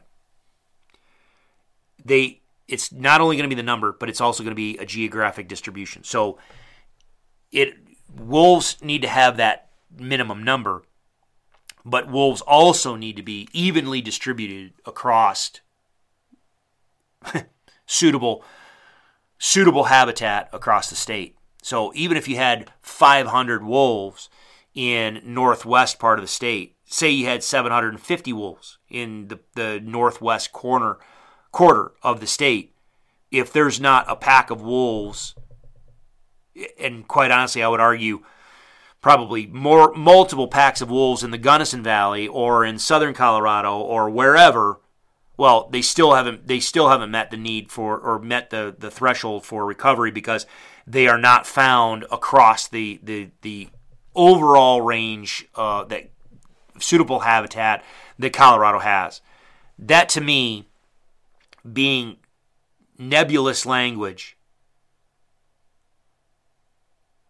is just ripe for abuse, and uh, it it's strategic, um, because they're gonna do they're gonna drop wolves off in a, a, a suitable area, and those animals are gonna pick up. Let's just say they pick up and move for whatever reason. It, it, there's a gigantic area of suitable habitat, but behaviorally, those animals pick up and move, and they they they disperse let's say, 100 miles away. Let's just arbitrarily. And then that pack settles into that area and, and thrives and does well. You'll absolutely see a directive to go back in and release wolves right back smack dab where they were originally released. Because the activists are going to turn around and say, well, you, it's good habitat here. But, the, but those wolves just moved over to that spot because there was no other, they, they could, because there's no wolf pack over there. there that, that's good, you know, suitable habitat over there as well. But the original release site's still good. And so now that there's a wolf pack over in that area, that's fine. Release them back where you just released them because this is good habitat anyway. So the agency's going to come in and they're going to release wolves in that spot. And all of a sudden, we're going to watch those wolves. They're going to pick up, and let's just say they move in a different direction. They go another 50, 80 miles away. Okay, well that's fine. Well, there's no wolf pack over there. We'll, we just go ahead and release. We need to release wolves back into this spot again because again this is suitable habitat, and, and the wolves just moved to other suitable habitat. Well, now that there's other wolf packs over here uh, to the right and to the left, well now the the wolves will stay here. We can see this. The, I cannot tell you the number of times I've watched this play out with prairie dog relocations you'll have a chunk of real estate, uh, an open space that a city or county government opens up to the activists to do a relocation. And e- even us, notwithstanding, um, I gave you my my experience doing translocations, even ec- very large scale, ecologically significant ones, where I can choose the the re. I mean, I have free choice to pick the best ecologically suitable site for these animals. And even my species that I'm an expert in will pick up and move and settle somewhere else. Let alone let, let, let alone wolves, but let's just say with prairie dogs you can watch over and over and over again where activists are allowed to influence decision making processes and they are they the governing body that is controlling the land allows a relocation onto and I and I'll say a large chunk of, of real estate. And I there's a several open space parcels in Colorado that I'm thinking of. The habitat's marginal at best, but they're allowed to do a relocation there. They do the relocation. They use it doesn't even matter whether it was us or whether someone else the, the relocation is done, the translocation is done, the prairie dogs disperse like crazy. They move to one end or one side of the overall chunk of real estate. And then they settle in there. Maybe only 10% survive, but that 10% settles in and does well. The next time there's a project and there, there needs to be a relocation, they'll go right back and they'll, they'll, they'll make the case of, well, see, we have a relocation site here, and the prairie dogs moved, so the prairie dogs are not in this this particular chunk of the of the former the, the original site that we chose. So there's room to put prairie dogs there. So we need to put prairie dogs there. I'll tell you right now, the vast majority of time they get permission to do it from the agency as for the logo. Go ahead and do it because there's not. So they go back to the same spot and they put prairie dogs in the same spot. And guess what happens? The prairie dogs pick up and they move to a different area of the prairie, of the overall property and and take up residence somewhere else. Meanwhile, the original release site area is largely void of prairie dogs or or very very sparsely inhabited inhabited by prairie dogs. All of a sudden, here comes another prairie dog relocation need another development needs to, to move prairie dogs. We want to, in this community, we need a relocation site. Guess what? Well, the prairie dogs moved and we still have room in this area here. So we, we can bring prairie dogs. The number of prairie dog releases into the same footprint over and over and over again. This is this is standard operating procedure. And unfortunately,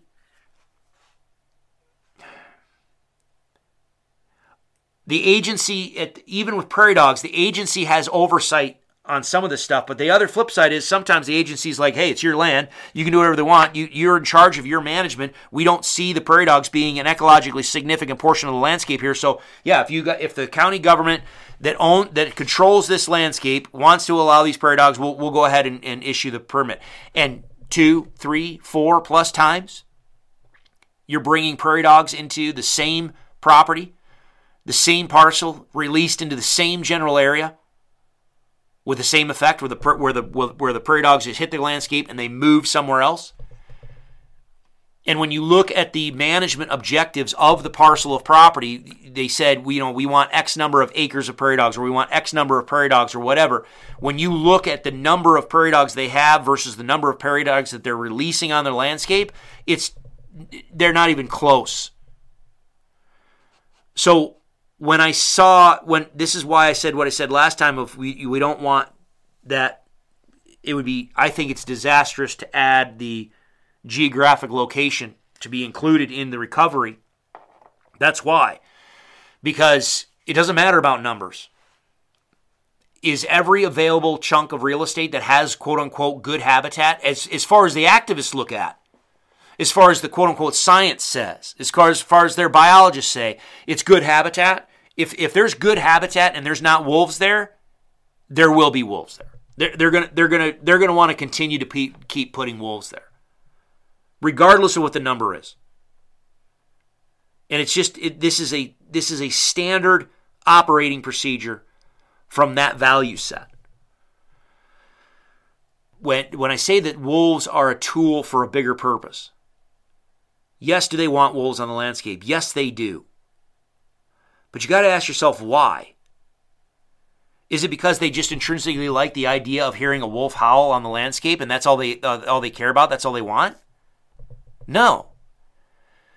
Again, go back to and listen. This is where people. This is again. This is why I keep saying, sportsmen, you need to start paying attention. And and I think the days of and maybe this is a bigger, longer discussion later on. I'm going to get in my in my. It's going to come up here in a second. But the days of of hobby activism or advocacy and recreational advocacy on the behalf of sportsmen, volunteer advocacy on the behalf of sportsmen, it's done, man. It like it's done. You, you guys, you guys, it's done. You need to stop. You, you need to get, you need to start getting serious because these guys are. If you listen to the testimony on that meeting, you'll hear the people that that literally drafted the language of Colorado Revised Statute 33 2 105.8 it was this thing pisses me from somebody who's dealt with activists for so long. When I read it, I was instantly pissed off because I knew what they did. They gamed it. I mean, they they they flat they nailed it. They they freaking flat nailed. You guys are so hemmed in on this thing. The only way that you're going to get through it is with just getting a, a very high powered attorney and start picking stuff apart. For instance, this is this is awesome. This this one chapped my ass, and I Section 1, 332-105.8, reintroduction of gray wolves on designated lands west of Continental Divide, in public input in commission development of restoration plan, compensation to owners of livestock definitions. Okay, so if you go down to paragraph 2, this is the one I, it, that struck me point blank in the face.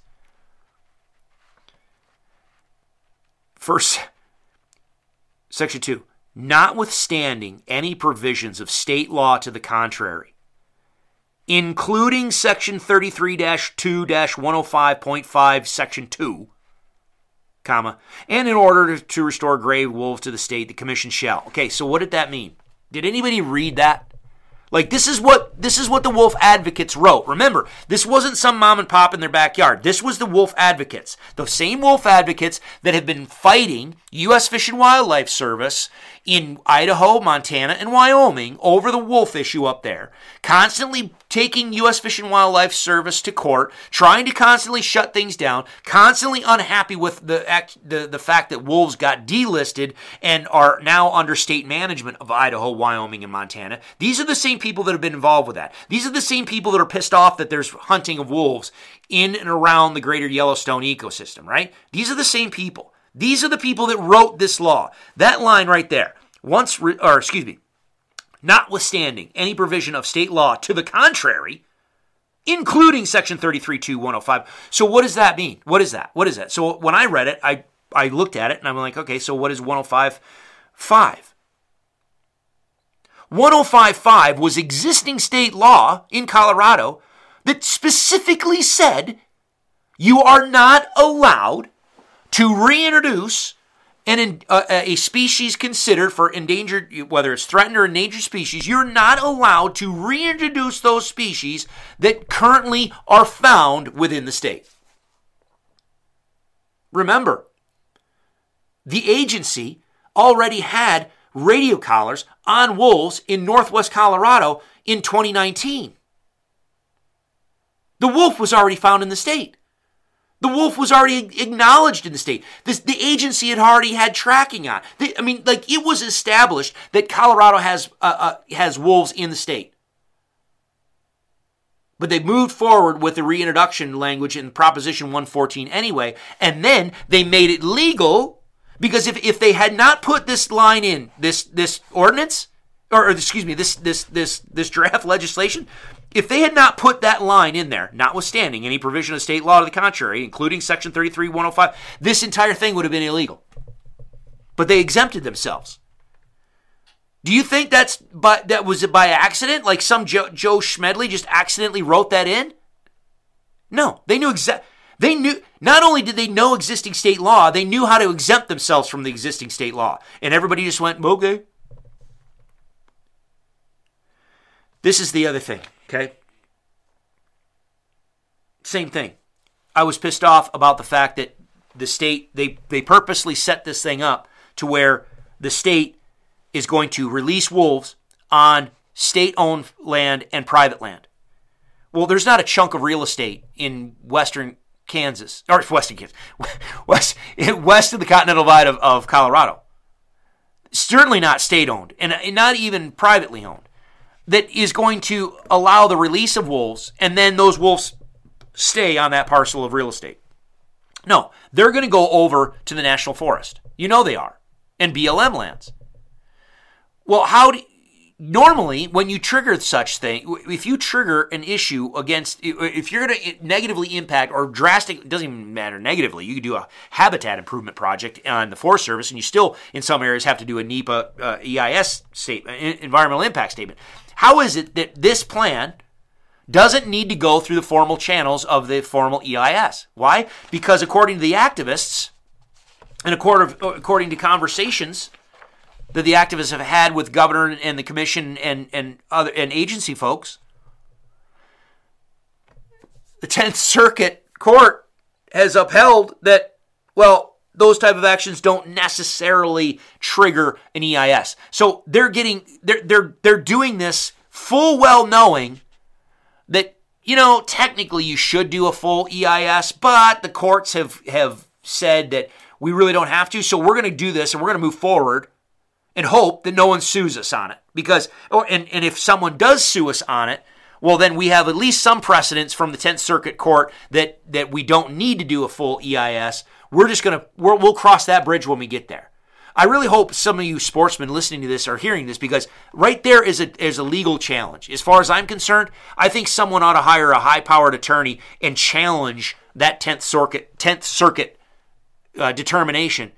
I don't understand how Colorado as a state is going to go in and drastically impact federal public lands, the Forest Service and BLM, and are not going to be required to do a formal EIS. There's that to me is bullshit. Somebody needs to challenge it, but you can't. But you're not going to challenge it at the governor's office. You're not going to challenge that at the commission level. You're not going to challenge this with the agency. The only thing you can do is challenge this at the 10th, 10th Circuit Court, District Court, Federal District Court. So get your ass together and get organized and get an attorney and, and go challenge some of this stuff. But here's the thing. Here's the thing. This is this is where I think Colorado. This is where I say Colorado has lost control of ungulate management. You not you can listen to the commissioners and listen to the, the conversations that they're having um, through the public comment period. But right here in the law, section 1, paragraph 1, C, once restored to Colorado, Gray wolves will help restore a critical balance in nature. That is the fun, and that section one is the fundamental premise for why the rest of this is, is being is being done. So that's the fundamental pre- premise. We heard testimony from people at you know throughout this public process, the the wolf advocates talking about how wolves will bring a balance, how wolves will bring a balance, the trophic cascades, to bring an ecological balance back to the ecosystem. Because again, if you listen to them, you know hunters aren't doing that. Hunters are evil. Hunters do nothing for for the landscape, but wolves will bring a balance back to the landscape. A balance of what? What does that mean? Again, this is not drafted carelessly. This is not drafted sloppily.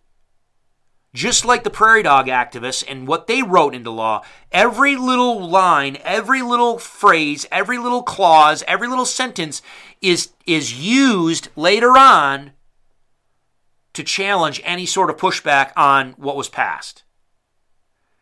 Wolves will help restore a critical balance in nature. What is the balance that they speak of? What balance?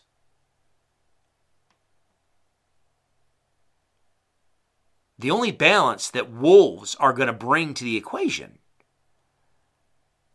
is the balance between herbivores and the landscape and the vegetation that they're eating. Hunting is used right now to manage ungulate populations to keep ungulates within an objective that is supposedly in balance with the vegetation, the food resources on the landscape, as well as other considerations, whether it's livestock grazing, etc. Hunting is used to regulate ungulates. Hunting is used to restore, to, to maintain a balance between ungulate numbers and the environment.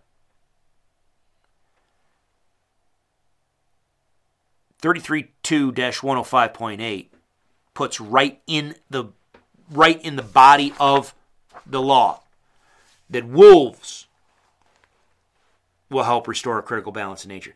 If you think for a second that when when you move forward over the next five, ten years, whatever, from Colorado, you get let's just say you end up settling on 500 wolves, and they're generally distributed across the state pretty well. Okay, and you can make the a, a, biologist can make the argument that the wolves are absolutely recovered and we've got numerous self-sustaining populations across the landscape do you think for a second that the activists are going to let you stop there if you have other populations of elk on the landscape that could support wolves that is currently being supported and being regulated by hunting do you think for a second the animal activists are going to allow the wolves to be classified as being recovered while there's still the opportunity to put wolves in other places where hunting is still allowed.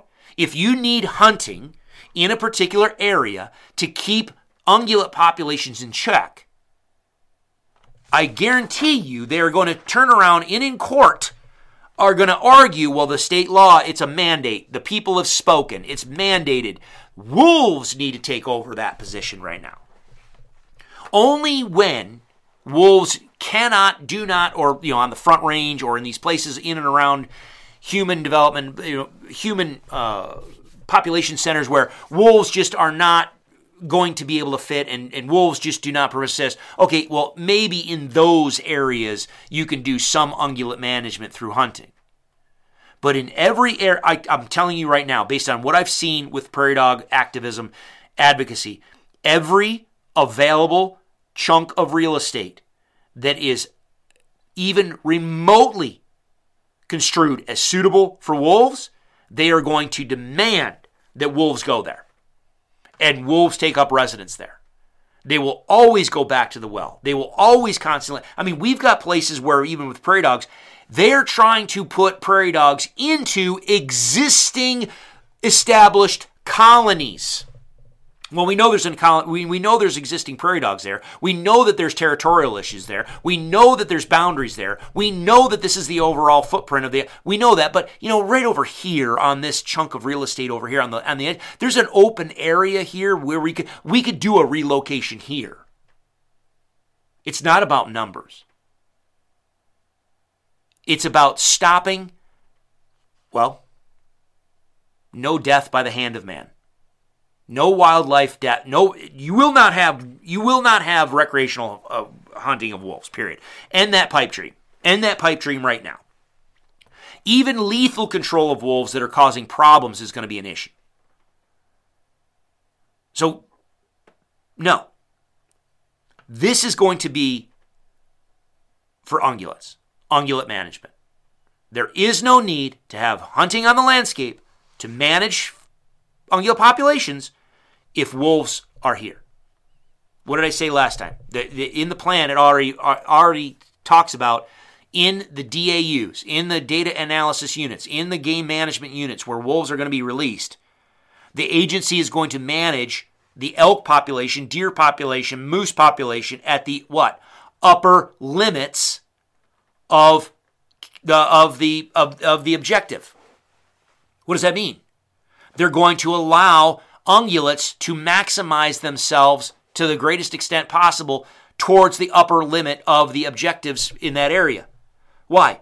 Because they want the wolves. Wolves need to have maximum resources for which to be able to be to establish and persist on the landscape. Once they're established, then it's going to be up to the wolves. You're, it's not like you're going to go in and manage wolf. If the wolves take the elk population down by 50%, just in the language here of the law, it's the wolves are what is going to establish the balance, not humans, not hunting. Wolves establish, restore a critical balance to nature. They talked about it. How many people talk about it in, in their, their public testimony of and public comments of the trophic cascade of the benefits of wolves? Wolves now, those people that are driving ungulate management in Colorado. Sorry, misspoke. My mind, my mind jumped ahead because there's other. I mean, the, the number, there's things happening so fast right now in, in Colorado with the sportsman politics. It's it's it it's it's crazy. I, I don't I don't envy any of you guys. Those people that are driving the wolf issue now are doing so because they know full well they can utilize it to drive the rest of ungulate management in the state as well and shut down hunting to the greatest extent possible. It's literally what they value, it is literally what they want, and they are upset at what's going on in Idaho, Montana, and Wyoming. And they know that they are limited on what they're ever going to be able to do in the future. Now, they're still pushing, they're still trying, okay, and I'm going to get to here in a second. They're still pushing, they're still trying, but they know that they're limited. They know that they're limited on what they can do because they've already tried to argue it in courts. Colorado is their chance to to to to make wildlife management in their image. So, what do you do about it? Uh, or, yeah, hold on.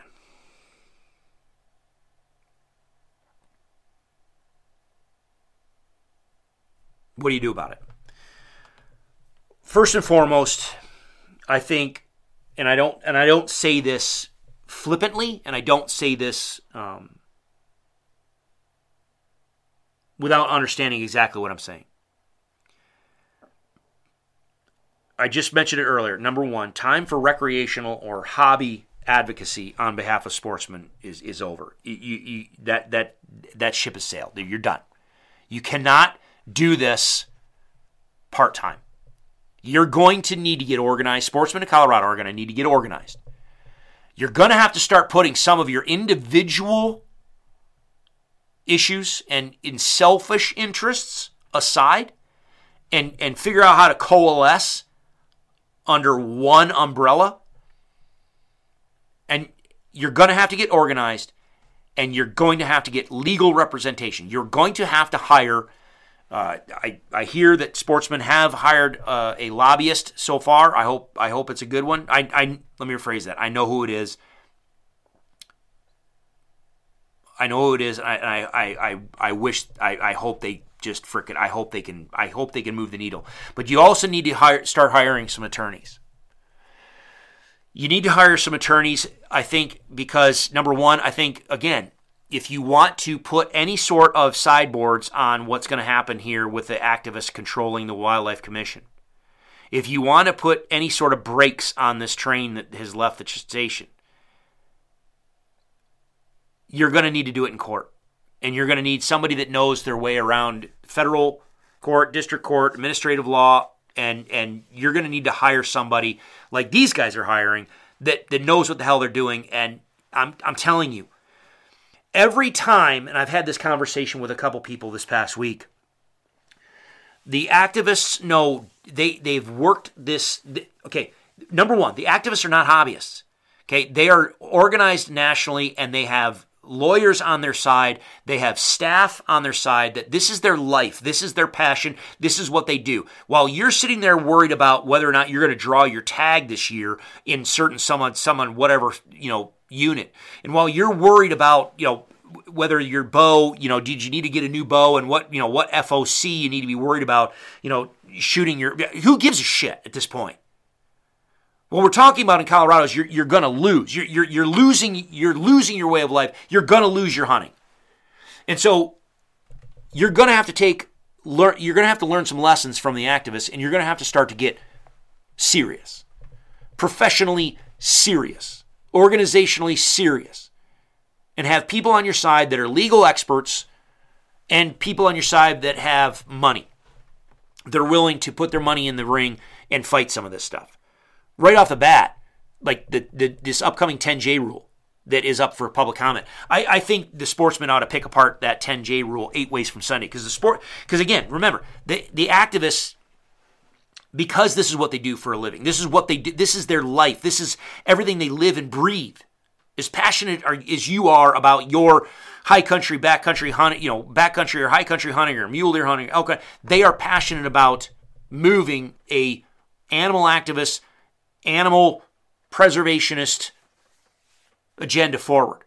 And so their people will see every little tiny thread, legal thread, that they can pull. And not only they, do they pull it, they latch onto that thing and they run with it and they try to unravel the whole damn thing if they can.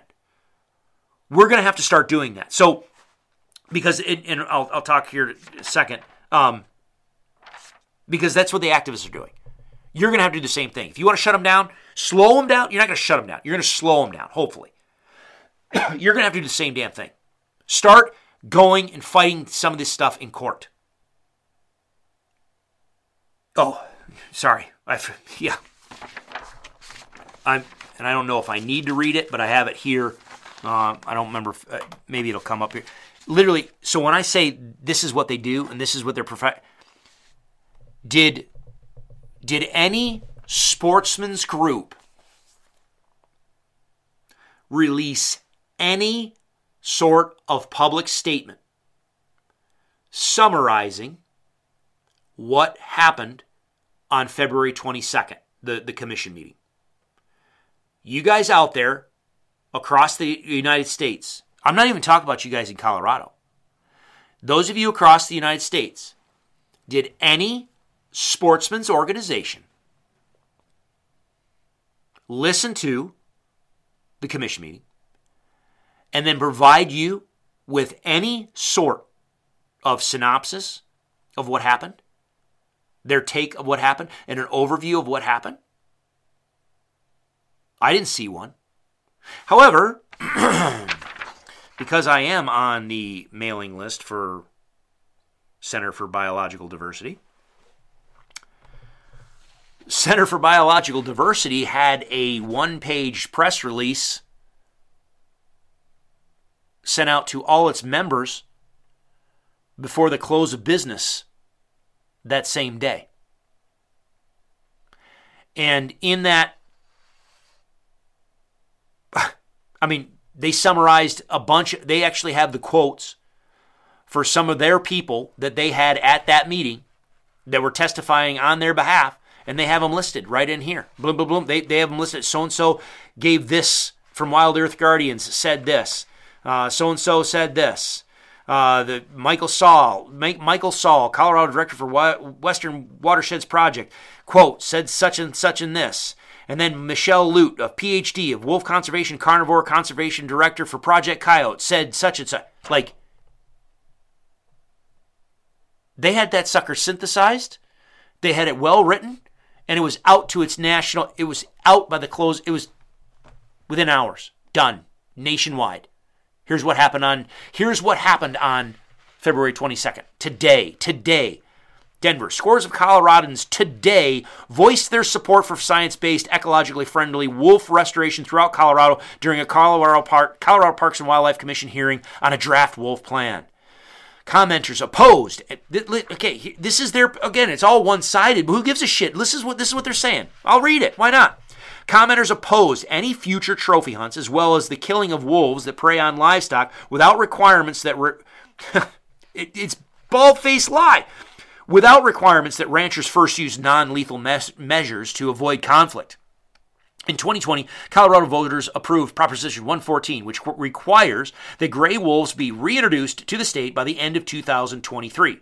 The commission must implement a science science-based plan to restore, quote, a self-sustaining population of wolves. Here we go. Quote, with the intent to help restore a critical balance in nature. So now it's not even we want to restore wolves to the landscape. Again, what did I say? This here it is. This is their press release to all their people.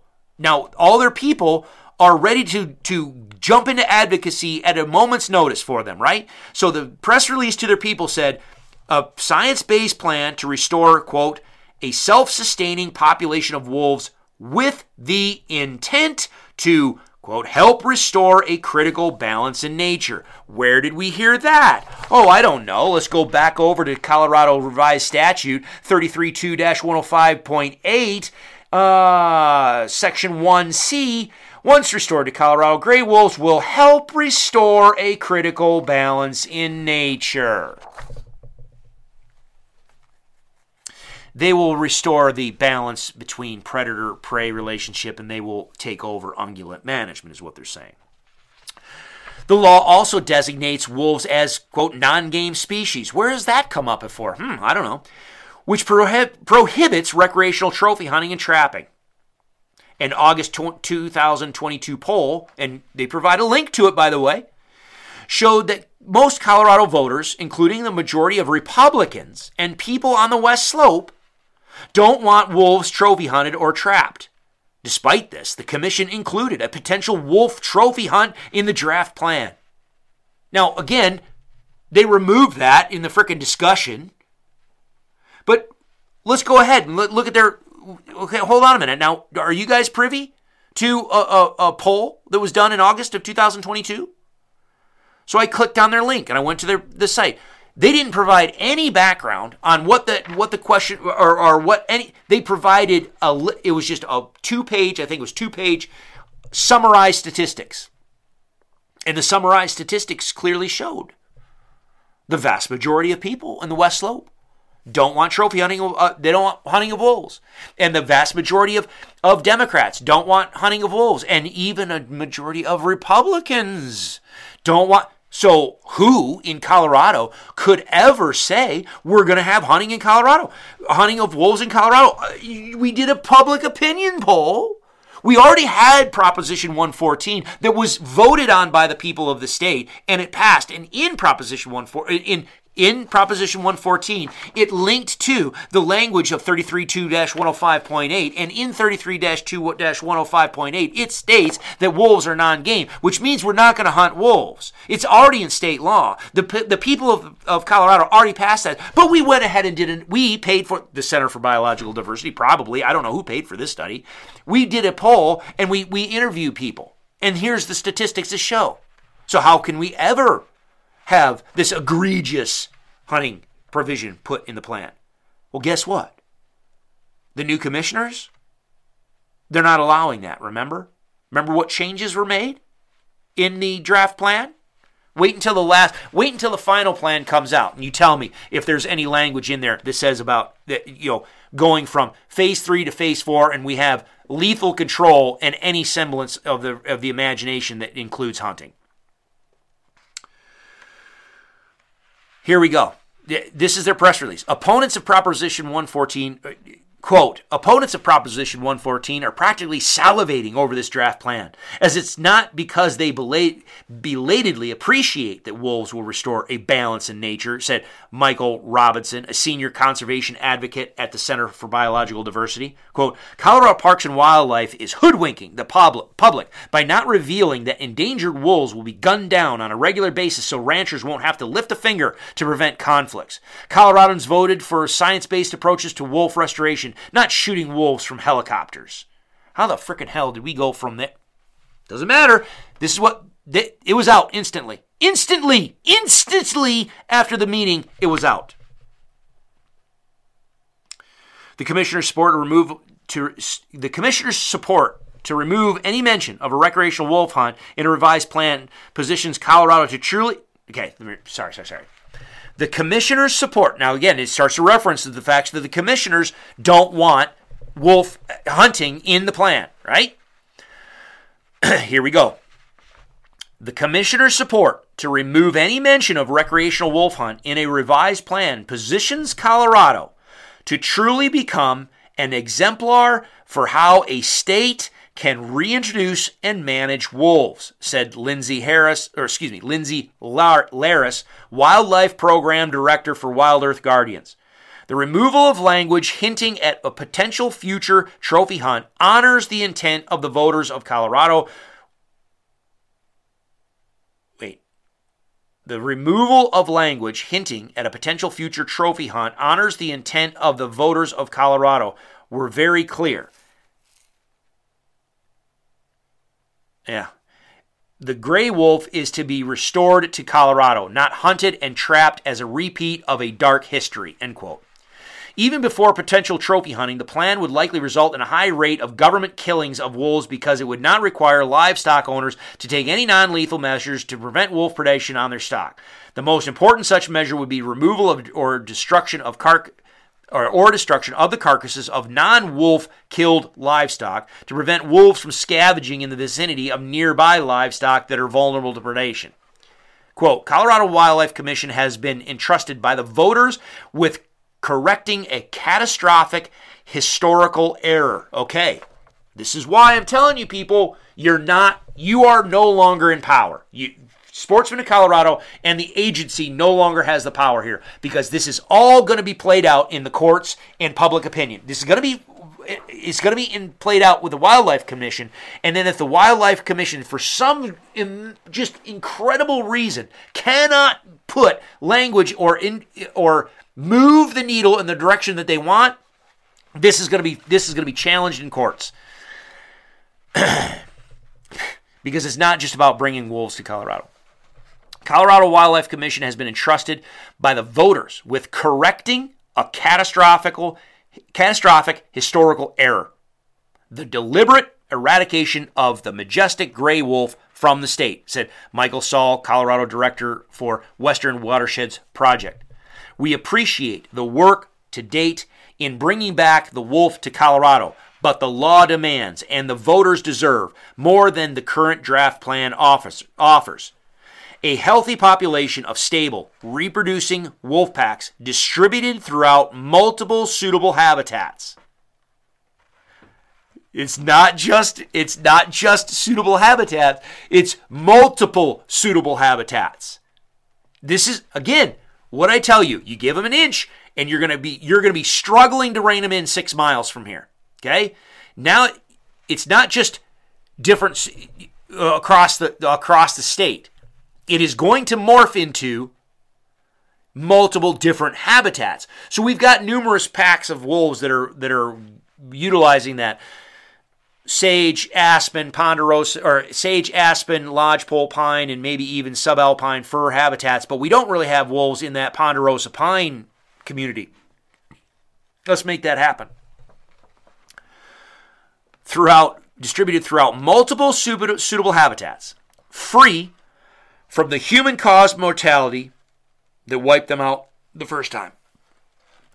Quote, the current version of the plan is more like science fiction than science based, said Michelle Lute, PhD, the wolf, conserva- the wolf Conservation and Carnivore Conservation Director for Project Coyote. Quote, Colorado Parks and Wildlife wants to pretend that lethal control is a legitimate tool, but modern, best available science tells us otherwise. Put a pin in that because I'm going to circle back to that sucker. I'm going to Jen Psaki on that one here in a second.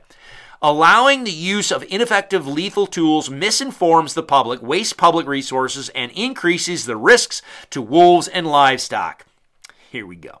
Quote Proposition 114 directs that wolf management is to be guided by best available science. But Colorado Parks and Wildlife's current draft plan focuses on lethal con- focuses. Okay, again, anybody that's anyway, keep going. Focuses on lethal control and opens the door to trophy hunting. Neither are supported by ethics or best available science, says Delia Malone, wildlife chair for the Colorado Sierra Club. You notice that it didn't say Sierra Club. What did it say?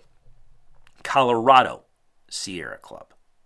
This is where my criticism of sportsmen's advocacy groups in the past have been. It doesn't matter that you live in Washington State or California or Connecticut or wherever Connecticut, and you and you you want to chime in. You have no you you are not a Colorado citizen, and therefore your your voice is limited. Should should be now, notwithstanding what the what the Wildlife Commission did on February 22nd. They, they changed the rules on public comment right there in the beginning of the. I feel sorry for those of you that went and attended that wanted to speak and were not allowed to speak because somehow you you had provided public testimony before. No, they changed it right there at the 11th hour to say no no no we're not we're, we're only going to take public comment for people public comment from those who have not had a chance to provide public comment so far. And what did they do? They just allowed in all these people that were literally from people outside the state to come in and and chime in on. Anyway, I digress. Okay, because that, again, that's gonna that's gonna come back here in a second. But what do they say? Colorado Sierra Club. Why? Because they want to tie the comment to people that live in the state. That is their buy-in. That is their standing in this in this room. That's why the commission can sit there and, and, and say, ah, we need to lift, listen to our constituency because it's the Colorado Sierra Club.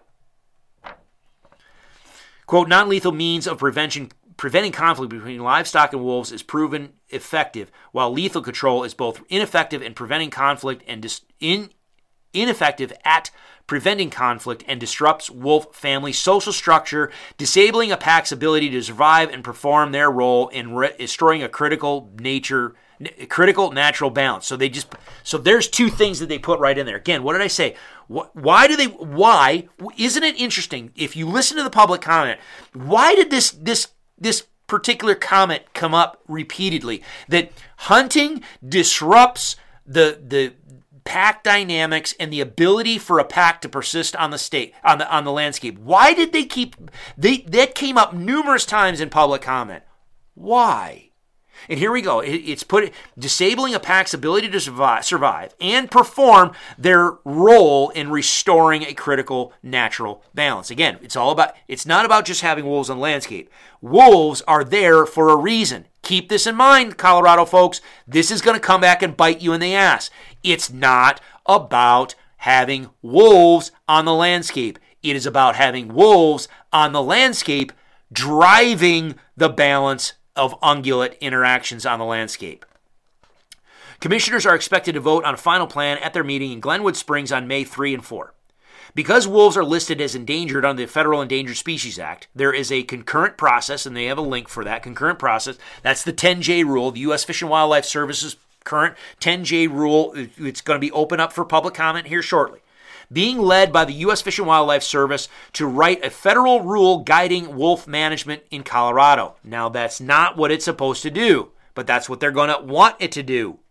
The activists are going to absolutely be putting pressure on the U.S. Fish and Wildlife Service through the 10J rule to try to modify what, what Colorado does. Mark my words. That's why this is in here.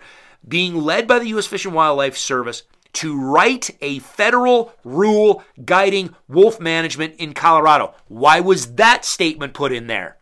Put a pin in that. We'll Jen Psaki that sucker here in a second.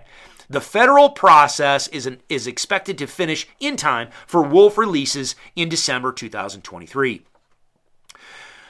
Uh, and then the last line the commission has been taking public comments to the agency's draft wolf plan since December and is now expected to work with staff to take in public input into consideration as the final plan is written. Center for Biological Diversity is a national nonprofit conservation organization with more than 1.7 million members and online activists dedicated to the protection of endangered species and wild places. Do we have an organization of sportsmen that represents 1.7 million members? Anybody? Anybody? Bueller? Bueller? Bueller? No. So there's the press release that was that was released literally by the end of business day after that meeting. Where was the sportsman response? I didn't see any. That's the type of, of advocacy that these guys are bringing to the table. And these are the people that they're putting in positions of power and decision making, policy decision making, state law. Okay? The time, Colorado, and, and, and I'm sorry, I, I will say the same thing for Utah. Utah, you better get your shit together. Wyoming, Idaho, Montana, Washington, Oregon, you guys better get your shit together. Like, like organize in a meaningful and constructive way. Because again, this is a mandate. They're, they're, they're saying that this wolf introduction is a mandate by the public. But they're using this wolf introduction as a, as a way to reshape state wildlife management. And they're going to use this as the benchmark of this is what can be achieved and this is what we should achieve and this is how it should be. We are they are going to rewrite how the North American model of wildlife conservation is written and how the future of wildlife conservation is managed in a state. If you don't think after this gets off the ground, they're not going to start going to states like Washington, Oregon, and start to say, look at, see, Colorado can do it, so can you. They're going to go to those left leaning progressive states where a handful of city dwelling people run the bulk of the politics for everybody in the state and they're going to use that. They've already said that they want to use this as a model for future management of, of wildlife across the United States. Now, are they going to get that everywhere? No. They're, are they going to change Arkansas the way that Arkansas manages deer and turkey and everything? No, hell no. Are they going to change what Colorado is? Absolutely. Are they going to try to change Washington, Oregon? Absolutely. Do I think that they could ed- uh, ultimately someday maybe even change Wyoming or Montana? Well, you keep more and more people from California and, and other areas that have a lot of people that have a shit ton of money, that generally lean left, that their money and their livelihood is not tied to organically to the ground, like livestock, agriculture, hunting, that type of stuff, to where they don't have a cost incurred by their their own left-leaning environmentalist, anti-hunting type, animal activist type uh, uh, value sets Absolutely. I could absolutely see most westerns. New Mexico, holy hell. New Mexico, get your shit together. Because New Mexico, I could absolutely see stuff like this happen. Absolutely. Absolutely. So, sportsman, time for being a hobby, volunteer activist, advocate for hunting, over. You guys need to get organized. You need to start raising money. You guys need to start getting heavy hitters and start playing in the world of the courts and like literally start suing eight ways from Sunday. And this is the second, this is where the second part of this, because you're going to have to do this in the courts. Again, what did I say before? I'm not going to, I don't want to beat a dead horse. The, the only pe- the only person that's going to keep the wildlife commission in check is the governor or the courts. Period. So that's why you have you can't change at this point. You're not going to change the governor. So you're gonna have to you're gonna have to try to find some way to get in uh, on on the courts because that's what the activists are doing. All right. So immediately after, um, well, here. Oh, bum, bum, bum. Which one do I want to go for? Oh, okay. Here, let's see. Dun-dun-dun. Ah, so yeah, let me. So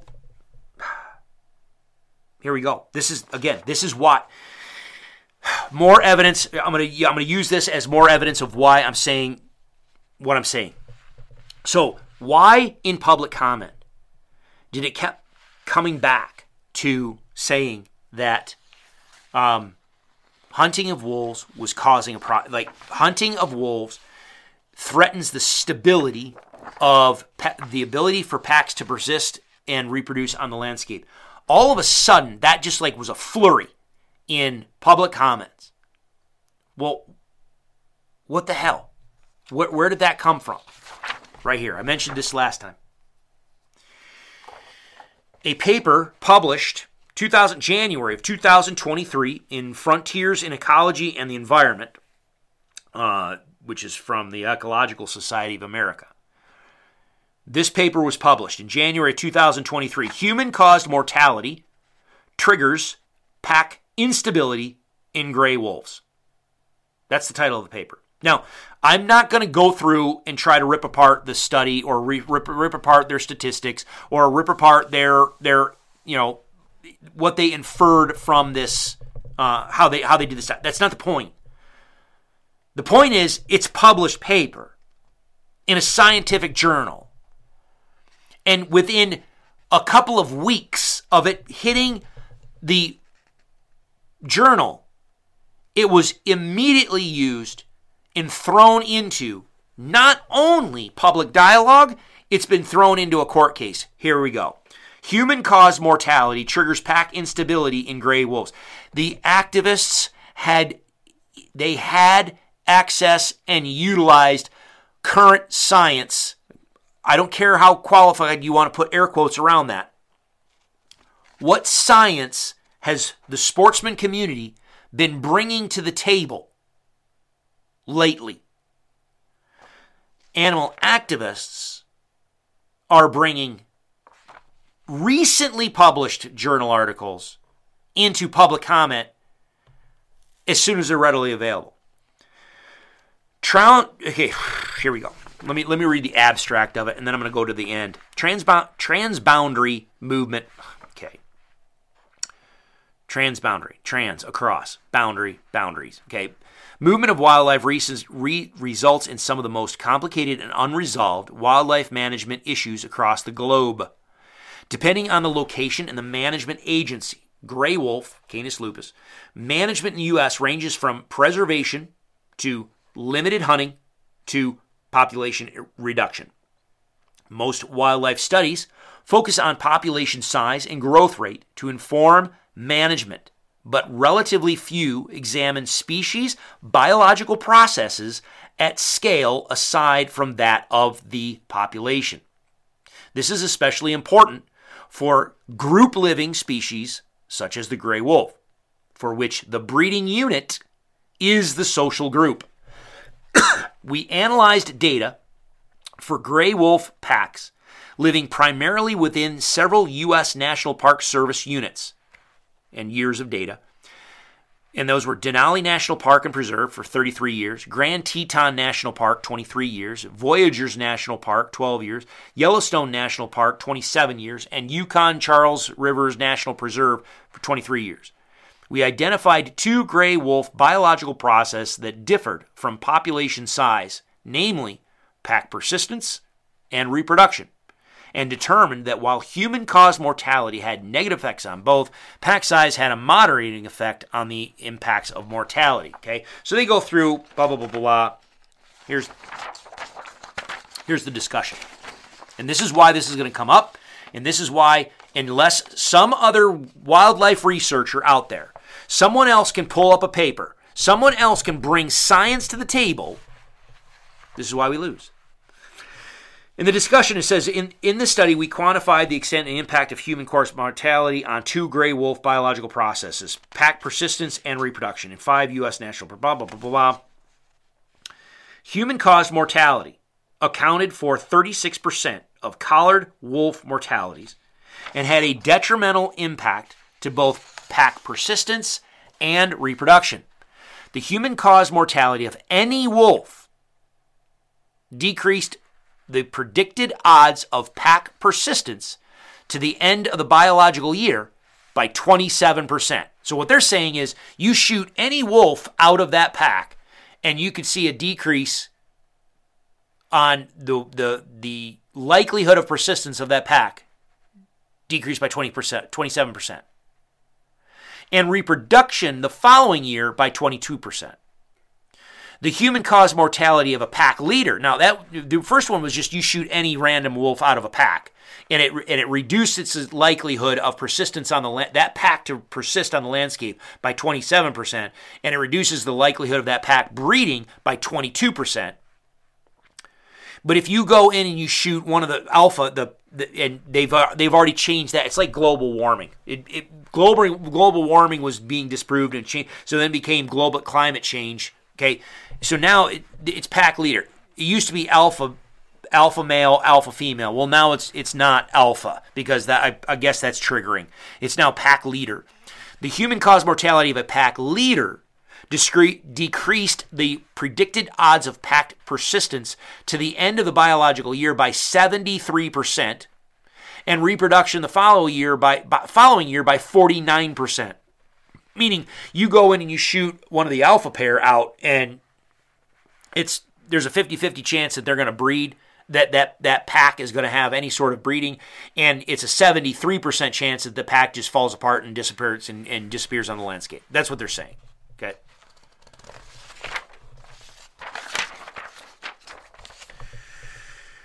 Oh. Anyway, they, they go on to, talk about it, blah, blah, blah. But so that's the study. Peer reviewed journal, Frontiers in Ecology and the Environment, published January 2023, the Ecological Society of America.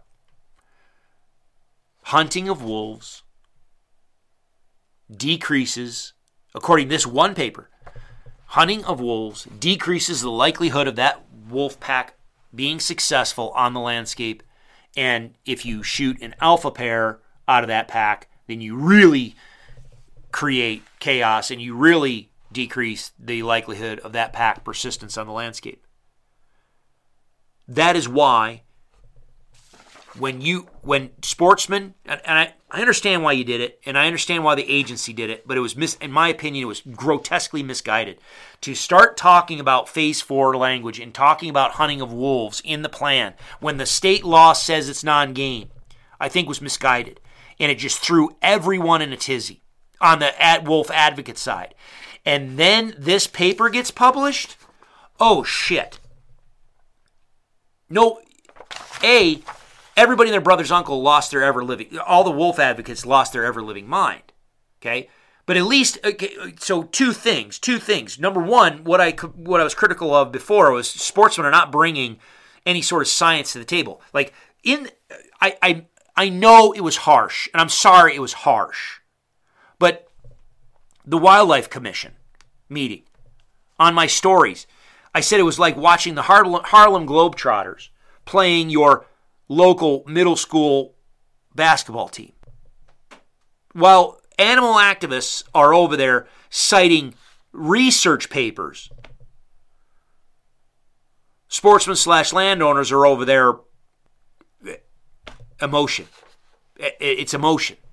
It, you didn't bring science to the. You, you had no ammunition. You didn't. These guys are anyway. Doesn't matter. They brought science to the table, and they brought in science and incorporated into the public comment. As far as the commissioners are concerned, that stuff has merit. I understand that the commission is biased. Of course they are. But if you take this to the general public, the general public is going to be like, well, that sounds like it makes sense. We, of course, we can't have hunting on the landscape. Guess what else happened since that paper came out? Press release, February 27th, 2023. Again, from Center for Biological Diversity. Lawsuit launched to protect Colorado wolves from hunters at Wyoming border. What? Yeah, here we go. Denver. The Center for Biological Diversity today, this is the 27th, notified the U.S. Forest Service of its intent to sue over the agency's failure to protect wolves from hunters in Medicine Bow Routt National Forest. the lawsuit would seek a ban on wolf hunting and trapping in the entire forest, which straddles the Colorado Wyoming border. Quote Colorado's precious endangered wolves. Here we go. Colorado's precious endangered wolves shouldn't be gunned down when they wander across a state border they don't even know exists. End quote. Says Colleen Adkins, Carnivore Conservation Program Director at the center. Quote, to truly help Colorado's wolves recover. We're, we're already talking about the wolves that are in the state, okay? So just keep going. The tru- to truly help Colorado's wolves recover, the Forest Service needs to move quickly to ban wolf hunting and trapping in the Medicine Bow Routt National Forest. Our federal public lands should be safe havens for rare wildlife. End quote. In January, continuing, in January 2022, t- sorry, wrong. Read it, Chris. In January 2021, two wolves that entered Colorado from Wyoming were documented traveling together. That June, agency staff observed six black pups with this pair in Jackson County, Colorado. These pups are the first known wild wolves born in Colorado since the 1920s. This family is now ref- referred to as the North Park Pack. In the fall of 2022, Colorado Parks and Wildlife received reports that Wyoming hunters killed three black subadult female wolves within 10 miles of the Colorado border in central Wyoming near the Medicine Bow Routt National Forest. Agency scientists believe that those wool, that these wolves were young members of the North Park Pack. Quote, it's inexcusable that Colorado wolves face death when they cross into Wyoming, said Adkins. Quote, until federal protections are restored to Wyoming's wolves, the U.S. Forest Service needs to step up and ensure wolves aren't killed on federal lands. Now, we know that Forest Service doesn't manage wildlife. The state agencies manage wildlife, right? So why in the world are we going after the Forest Service to shut down wolf hunt? What that? Keep going. Wolves that travel across the border into Colorado or are reintroduced into Colorado are federally protected under the Endangered Species Act. However, wolves that enter Wyoming are from Colorado are not protected and can be killed under Wyoming state law. Here we go. The Endangered Species Act requires federal agencies like the U.S. Forest Service to conserve endangered wolves. Today's legal notice explains that by, failing to ban wolf hunting and trapping in on the Medicine Bow Routt National Forest, or otherwise take actions to promote the survival and recovery of Colorado wolves, the Forest Service is violating federal law. The Endangered Species Act requires that parties submit 60 day notice of the intent to sue, blah, blah, blah, blah, fails, blah, blah, blah.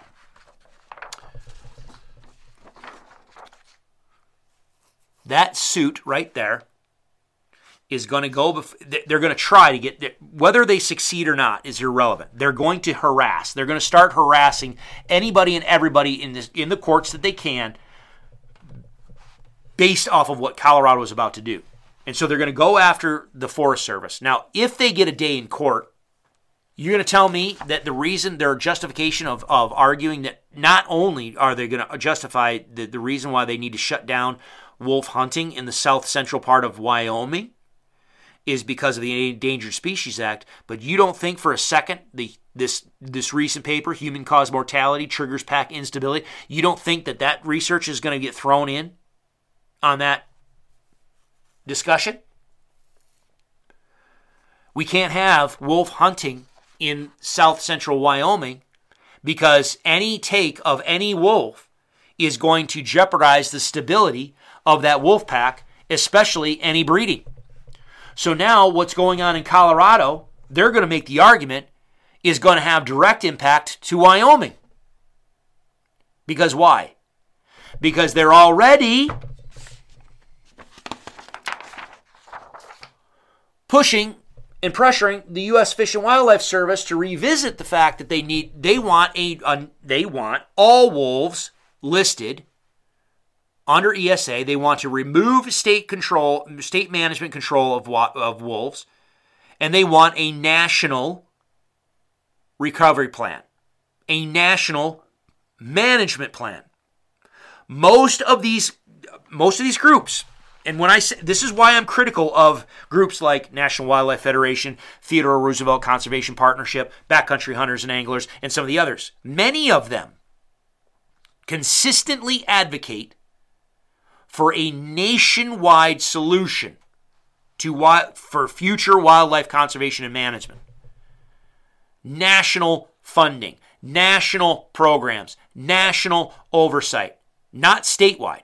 We can bitch and complain about the animal activists here in this one all we want, but we have our own quote unquote sportsman organizations doing the same damn thing, using our name and, and saying on behalf of sportsmen, looking for a national solution, national oversight. We can have a discussion someday about the the roadless rules, Clinton rule versus the state rules of what sportsman advocacy groups, in conjunction with environmental groups, tried to do for national forest management. There was a push back in the day to have nat- all of U.S. national forests managed under one federal rule. Colorado and Idaho pushed back on that because it doesn't work. And we watched sportsmen's organizations push back, back against that and hijack the, the whole freaking program. And okay, there is a massive movement to move away from the traditional North American model of wildlife conservation.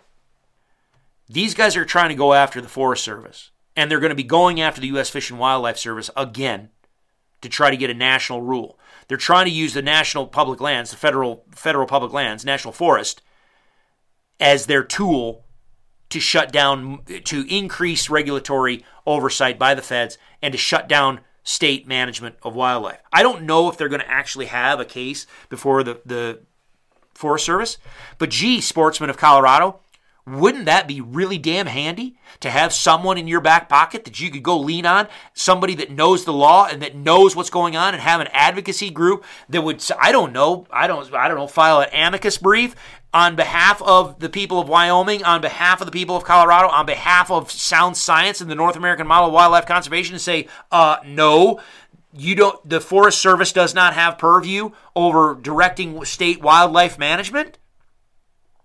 Is there going to be any sportsman's organization that's going to, that's going to, if, if, if this gets any traction in the federal process, is there going to be any sportsman group that's going to file an amicus brief on behalf of sportsmen in, in Wyoming and Colorado? I don't know. But it'd be damn handy if there was. These guys are pulling science. These guys are fighting in courts. Sportsmen had better fricking start learning that lesson and start doing the same damn thing. You'd better start doing the same damn thing. You guys bitch and complain about. I say you guys. Sorry, don't mean to be. I, am not trying to sportsmen as a whole, we will go out there and we will spend how many thousands of dollars on a new set of camo, uh, thousands of dollars on a new bow setup. We'll spend thousands of dollars on our elk hunting trip or whatever. We'll spend that money when it selfishly serves our interest. But how much money do we spend when it comes down to actively putting advocacy on the ground to preserve the, the, the actual ability to go hunt on the landscape? Like I said before, we just had somebody put $725,000 on the ground to, for mule deer conservation and management, habitat conservation and management in Arizona. Where, where do we have those people, people like that, or even the sportsman body in general, putting that type of money towards advocacy to keep hunting on the landscape? Colorado's about to lose its elk hunting. Colorado is about to lose its elk hunting, and it'd be very curious to see what ends up happening with mule deer as well. Because again, some of the some of the conversations and dialogue from those people who have lived it show that in many areas, I don't know the statistical strength behind these these comments and these statements, but this is where some of those people need to chime in. Those people that lived in Idaho and Wyoming and Montana, the professionals that lived and worked on this stuff, you start pushing elk into wolves, start spreading elk out, start pushing elk down into different areas, those elk start pushing themselves down into traditional mule deer wintering range, and now mule deer are having to compete with elk. It is impacting the, the range condition and quality for mule deer. It's not even the direct predation of wolves on mule deer, it's the interspec the competition between elk pressure on habitat that's affecting mule deer habitat. so Colorado's about to be in a world of hurt.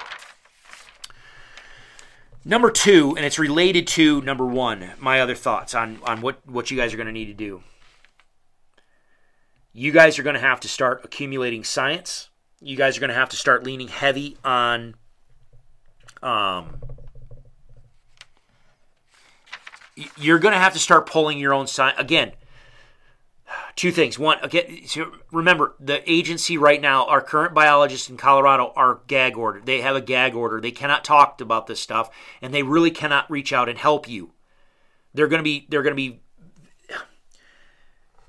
they are under threat of being fired if they if they step out of line. So they're not going to be able to help you. So some of the science that you guys are going to need as your ammunition and your armor, if you will, is going to have to come from Idaho, Wyoming, and Montana. Number one. Number two, we're going to have to start to learn you can't be friends with the agency. You can have friends, individual people that you are friends with inside the agency, but you cannot be friends with the agency. And there's been a long standing relationship between hunters and anglers and state agencies because we're hand in hand. We pay for it, they, they provide hunting opportunities. I mean, that's just the bottom line and there's always been this relationship where the sportsmen are a friend of the wildlife agency and I and I value that and that's important. However, folks in Colorado, you got to understand this agency and, I don't mean the agency. Let's just let's just separate the agency a minute. Let's just the Wildlife Commission. The Wildlife Commission is is now demonstrating that it's going to be actively, in my opinion, my opinion, the long term reality of this is the commission, and by, because the commission is going to direct the agency, they are going to be downright hostile to sportsman interest. They're not on your side. The, the, the, the, the tide has turned, the value sets have turned on the commission, where the commission is not necessary. They're not, I don't think the commission, I'm just going to say it, the commission's not on your side. They're not a friend to the sportsman the sportsman community. And by default, because the commission regulates and, and direct, directs the agency, I'm sorry, the agency is not going to be the friend of the sportsman. They can't. And so the sports, you sportsmen in Colorado are going to have to come to grips with you are entering a different era where the agency, the commission that regulates the agency is not is does not value the traditional North American model of wildlife conservation. It does not value a consumptive use uh, existence on. Let, let's. I'm not even going to talk about funding. Let's just talk about existence. You're going to have to set aside the preconceived notions of being a friend to the agency. And you're going to have, because the activists don't give a shit about being a friend to the agencies. They are a bully to the agencies and they get their way. Sportsmen are going to have to start embracing the courts, embracing, uh, embracing the legal remedies rather than relationship administrative process remedies. Progressives are not going to be following the process.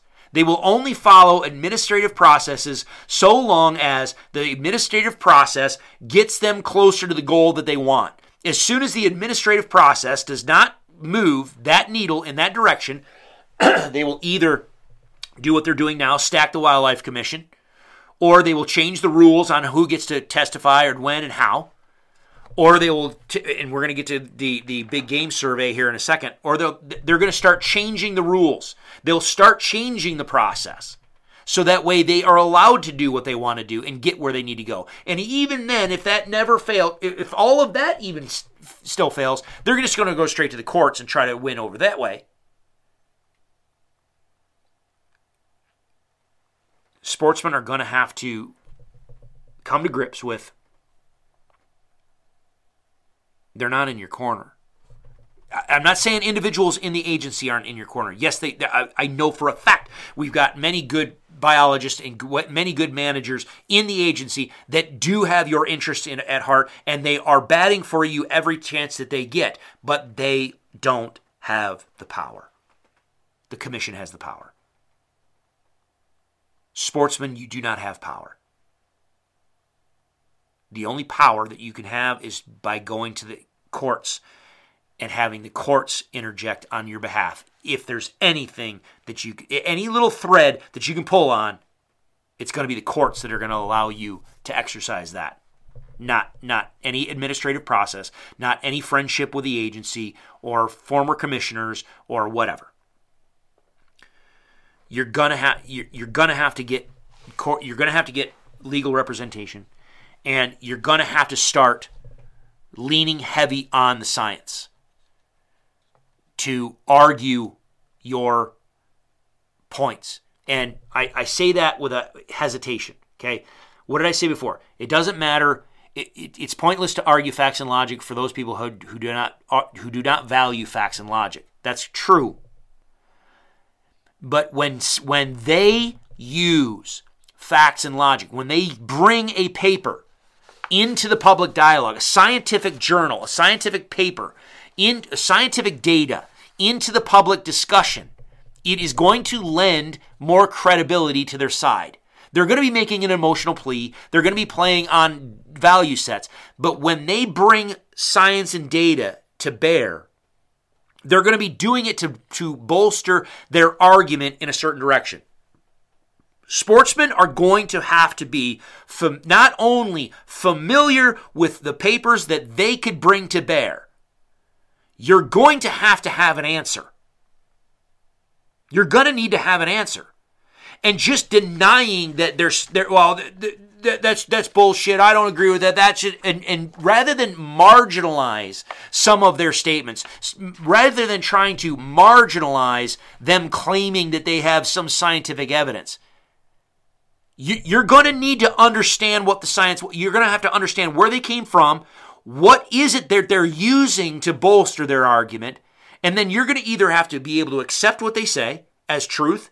You're going to either ha- listen to it and qualify what they say and, and provide some context with it.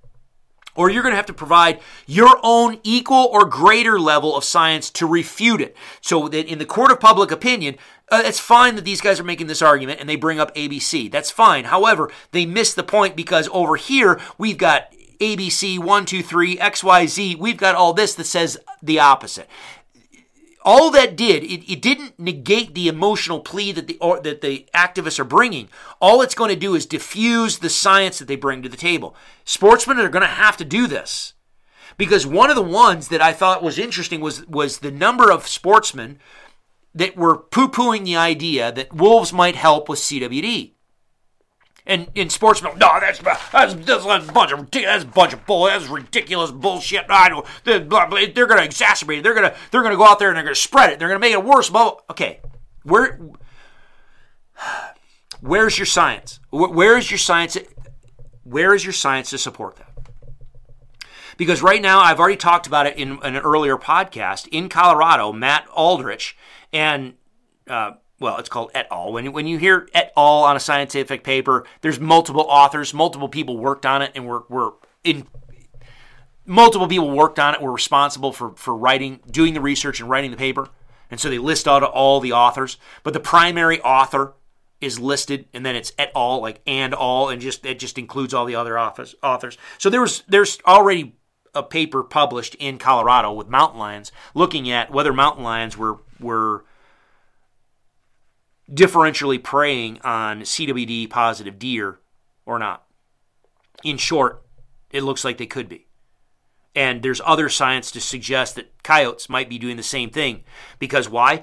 Chronic wasting disease attacks the brain, and clinic a clinical diagnosis of CWD late late late stage sorry late stage CWD manifests itself by you know, drooling and, and wasting away, you know, skin and bones. They just don't eat and they start to starve and you know, they just waste away.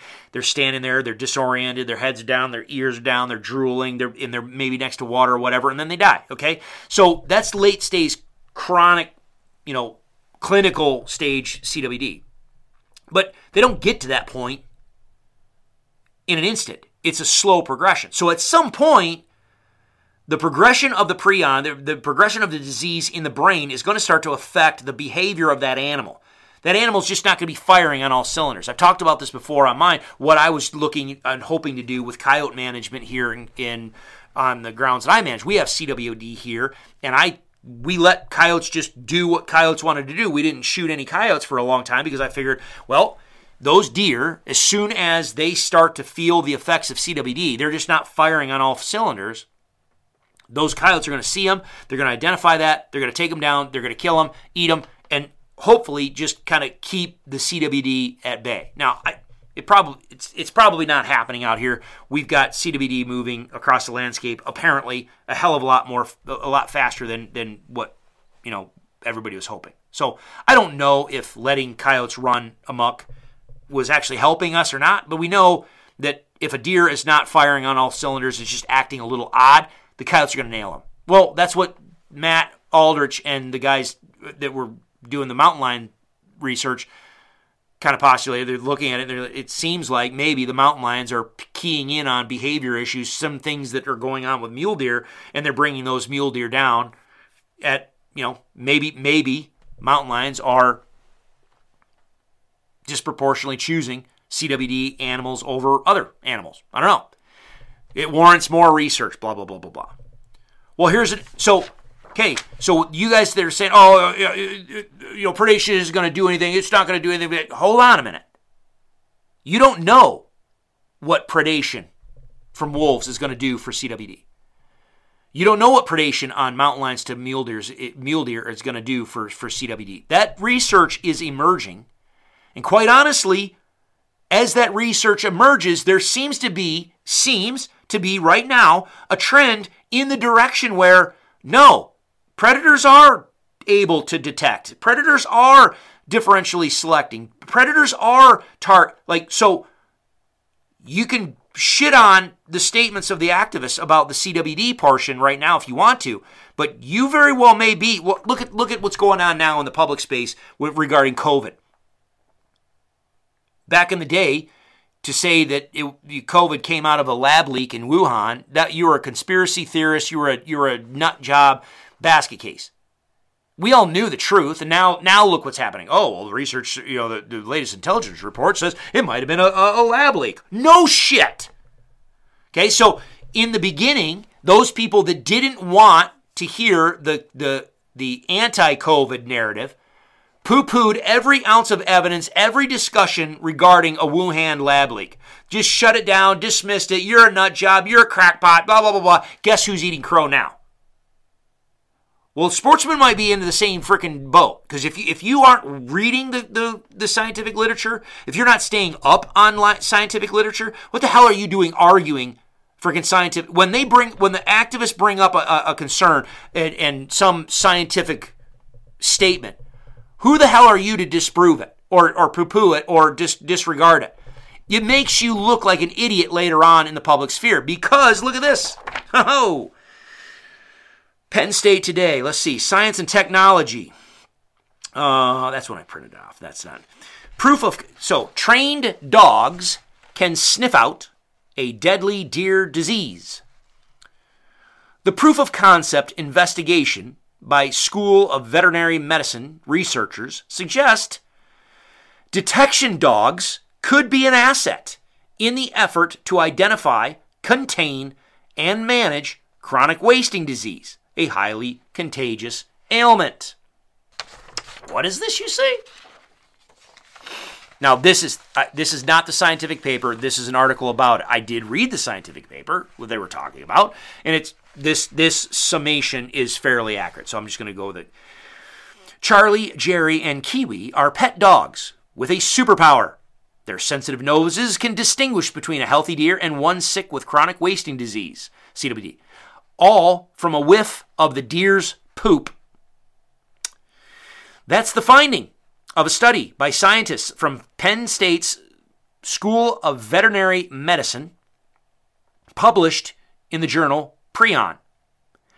Using feces samples from CWD positive deer and deer in which CWD was not detected, the researchers trained the dogs to identify the odor of CWD alerting their handlers to its presence in the lab and in the field. Quote, we were already quite certain that the dogs could detect the volatile organic compounds released by the chronic wasting disease in feces, says uh, Amritha. Sorry. Amritha Malik, Melikarjan. Melikar, Mel, Melikarjan? Melikarjan. There you go. A postdoctoral researcher in Penn Vet's Working Dog Center. And lead author on the study, quote, not only did we show that this was possible, but we also answered a second, more interesting question, which is can they detect the disease in a simulated field setting as they would if they were using the dogs to find the disease in the landscape of a forest or on a deer farm? Question mark. The dogs indeed could, with enough accuracy to suggest that detection dogs could be useful in a strategy in the fight to manage CWD. Quote, we learned a lot through the study and are now set up well to continue refining our training. CWD is a disease that affects a variety of deer species, blah, blah, blah, blah, blah. Da, da, da. No cure exists. The disease has been in Pennsylvania since 2012. The state has investigated, invested significantly in trying to contain it, with several tools in place for keeping tabs on its spread. One hurdle is figuring out which deer are affected. A healthy looking but affected animal could shed prions, malformations, and infections, proteins, blah, blah, blah, for many months or even years before succumbing to the illness. What's more, prions are known to bind to soil potentially contaminating the land on which animals may roam. The gold standard diagnostic test can only be performed by after death by assessing an affected animal's brain. Some alternative tests have been trialed have been trialed that involve taking a biopsy from a potentially infected animal while it's still alive. But deer are known to be highly stressed by being captured, and collecting these stam- samples can be physically and logistically difficult for the people involved as well. The Working Dog Center the Pennsylvania Department of Agriculture, blah, blah, blah, were well positioned to try to contribute an additional technique for managing the disease. Dogs and their highly sensitive noses. Ideally, dogs trained to discern CWD positive from CWD not detected feces in a forest or deer farm could help state agencies and private landowners understand whether further testing or management would be needed to keep their land and herds free from the disease. First, Scientists had to prove that the dogs could make this distinction reliably. So the Working Dog Center began by enlisting three dogs from the Citizen Science Program. Okay, just people's pets. These weren't even trained. These weren't even. These aren't like bred for nose work. No, these are people's pets. A la- Labrador retrievers, Charlie and Kiwi, and a Finnish Spitz, Jerry to train on the center's scent wheel. Blah, blah, blah, blah.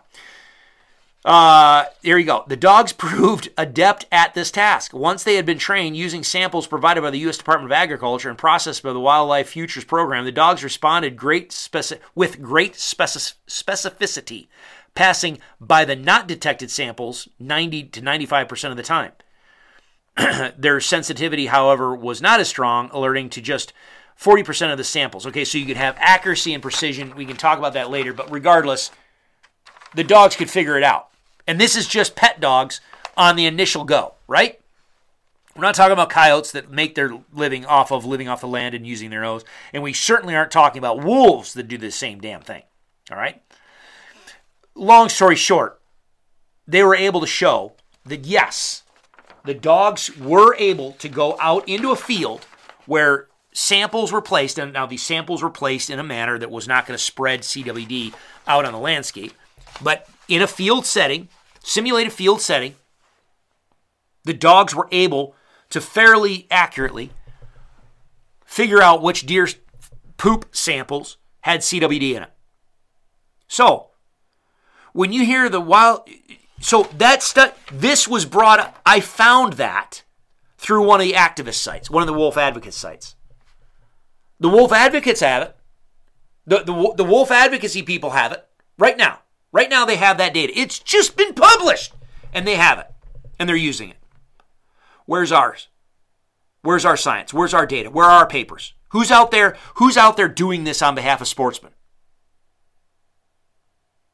So here we are, a, a recent paper that somebody's pet dog, like after how many generations of crossbreeding, inbreeding, poor whatever. We got a lab, we got a couple labs and a and a, Uh, a Finnish Spitz little dog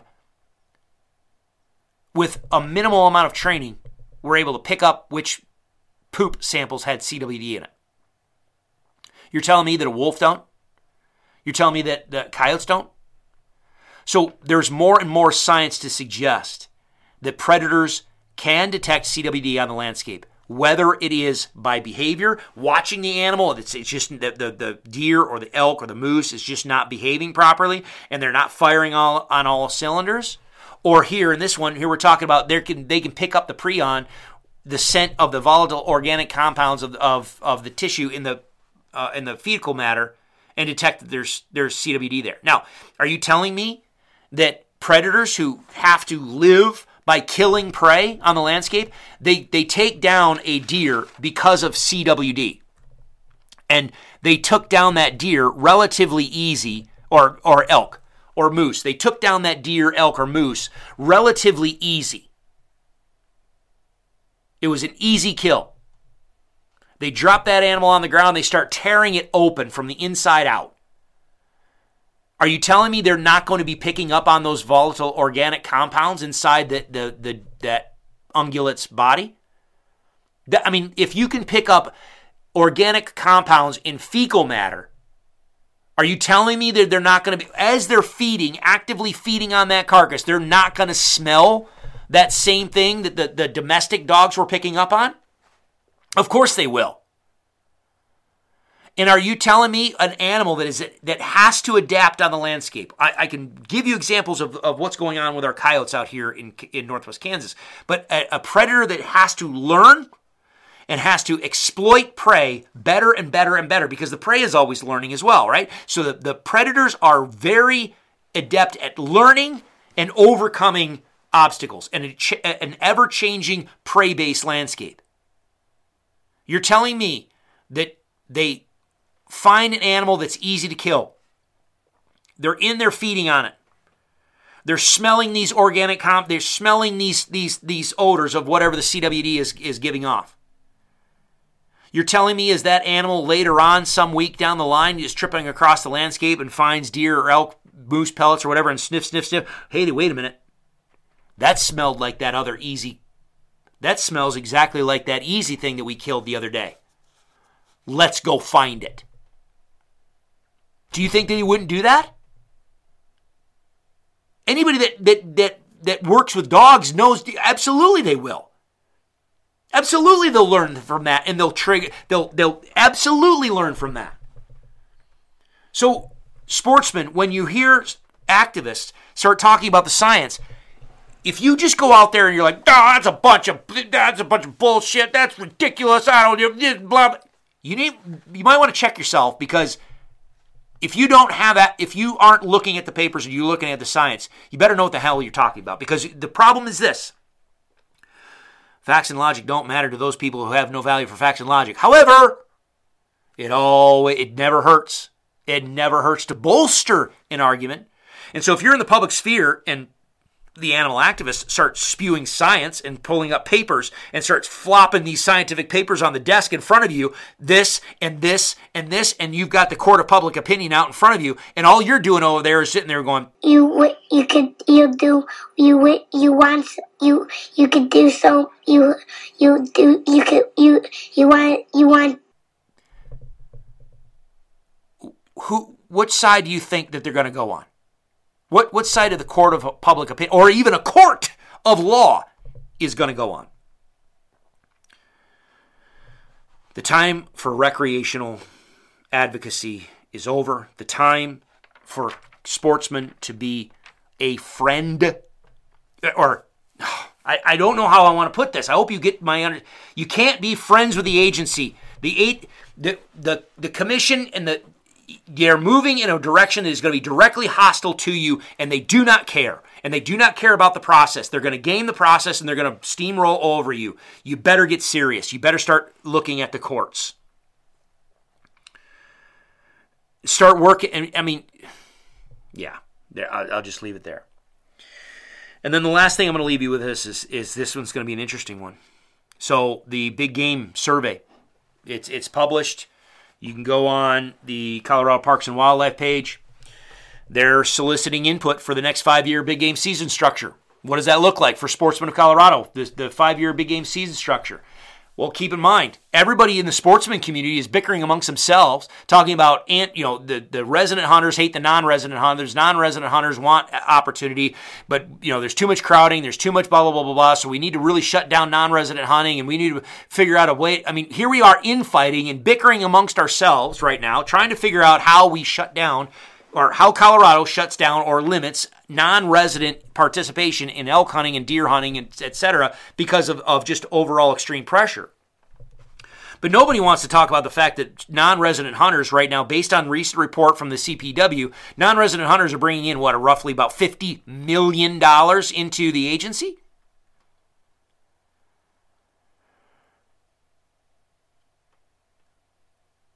If the resident hunters want to limit non-resident hunting. Again, I'm not a resident, so I don't have. I, I I'm not. I'm just bringing up a, a, something for you to chew on. As a resident hunter that wants to drastically limit non-resident participation, I understand your sentiment. But what you mean is you're gonna you're gonna substantially eliminate tens of millions of dollars of revenue coming into the agency. Are you willing to backfill that money to the agency? Are you willing to spend are you willing to spend for a resident elk tag are you willing to spend $200 I, I don't know what the number end up ends up being. Is it 100 150 200 250 i don't know what your number is but your number is damn sure not 50 bucks or whatever it is. Now it's it's it's well higher than what you're paying now. Because this is the other thing Again, I truly believe Colorado has lost control of its ungulate management in the long term. Let's just play this thought exercise. Colorado residents put an in, input into the discussion for the agency to consider and the Wildlife Commission to, to consider that resident hunters want to limit non resident hunting by whatever percent. I don't even care what it is. But the resident hunters want to shut down a significant chunk of the non resident participation. Okay, fine, whatever. Okay. That is going to trigger a reduction in how many tens of millions of dollars of license revenue. How do we back how does Colorado backfill that budget shortfall given the fact that we have this now mandate by the commission and by the public of Colorado, 0.91% of the of the of the public of Colorado has this mandate to bring wolves into the state. We're already talking about it's going to cost this the the CPW millions, millions of dollars right now to get this thing off the ground. While at the same time, by default, in some of these game management units and data analysis units for elk, they where they're going to release release uh, release wolves, they're going to have to manage the elk population, whether short term or long term. They're going to have to manage the elk population. At, they've already said that they would do so. So it would not surprise me that the animal activists and the commission make it a fell swoop of day one as soon as the wolves hit the ground in DAU whatsoever, such and such, that a a an immediate result of that is also the commission directing the agency to automatically now reduce licenses in that unit because you have to uh, you have to allow the elk population to thrive at its most healthy and productive state so that it ensures the successful establishment of wolves within that area. So you're going to see, I truly believe, you're going to see in the short term, if not immediate, a direct reduction in overall elk tags available to the public, resident or otherwise. So you have you you limit the non-resident hunters, you're taking a massive monetary hit. Wolves being put on the landscape is taking a massive monetary hit to the state of Colorado. Because wolves are precedent on the landscape and wolf reintroduction is priority, there's going to be a reduction in the number of tags available to hunters, which means resident hunters aren't going to have as many elk tags available to them to be able to purchase. So just you paying more for your license to exclude non resident hunters, you're probably going to have less tags in which to buy, in which to fund the agency, which means you're possibly looking at going to have to pay a hell of a lot more money than just what you lost from the non resident restriction. Does that make sense? And here's the beautiful thing about it to participate in the uh, five year big game season structure uh, discussion, which goes before the Wildlife Commission, all you need to have is a valid email address. That's it. It doesn't ask you for your sportsman's ID number. It doesn't ask if you've, from what I've seen so far, it doesn't ask for a sportsman's ID. It doesn't ask for uh, a hunting license purchase. It, no. What's your What's your email? Go ahead and provide comment. Do you think for a second that the wolf advocates aren't going to be chiming in on what they want to see for the next five? I believe. Are you? I truly believe. Are the wolf advocates not going to engage in that process and start providing public comment?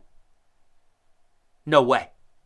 No way in hell are they going to let that process go unnoticed and not jump in on the discussion as well. Because remember, now, because of wolves, ungulate management is not a sportsman's issue. Ungulate management is a wildlife issue, wildlife conservation issue. This is a Threatened and Endangered Species Act issue. This is a, a, an imperiled species, apex predator, keystone species that that that that causes trophic beneficial trophic cascades on the landscape. Do you think for a second they're not going to jump in on this discussion?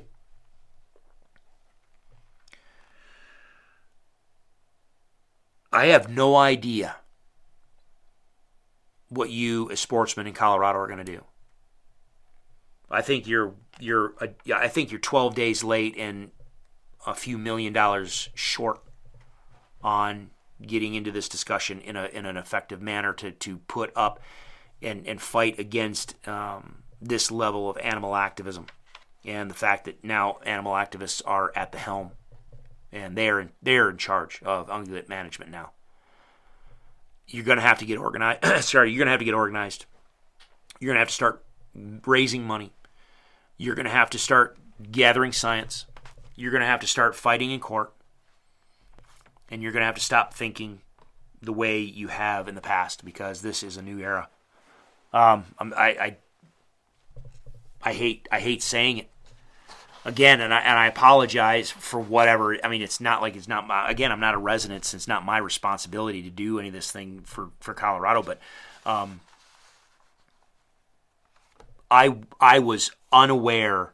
I, I I was not. I did not mentally check in as a non resident who hunts in your state at your pleasure now, I did not mentally check into the wolf issue in depth. I didn't know it was as bad as what it is until you guys asked me to dive in and asked me my opinion and I started just peeling back the layers. And every time I peeled back another layer, it just got stinkier and stinkier and stinkier.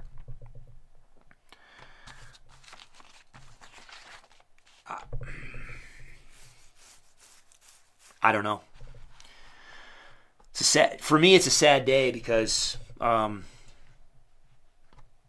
I lived it with prairie dog ad- advocacy or activism well, hell, there's there's rumors now that one of the prairie dog advocates or activists is is is possibly being considered for uh, being on the commission. Uh, animal activists are squarely in control of the wildlife commission right now. You guys are in for you guys are in for uh, a period of pain it's not until the average public starts to feel the pain with you where the public will start to shift their value set back towards some semblance of balance and compromise. The thing that fears that, that I'm fearful of in this in this case is the people that are going to feel the pain the most are not the people that are in charge of the politics of Colorado.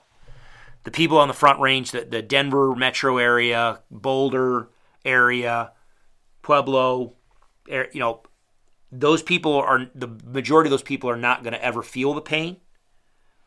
And unless unless it starts to get to the situation, I was talking with Kelly, my wife. She's like, then if sportsmen start losing recreational opportunity, because I quite I haven't even gotten into the fact that sorry, I missed this entire. But I mean, literally the fact that they're oh, sorry.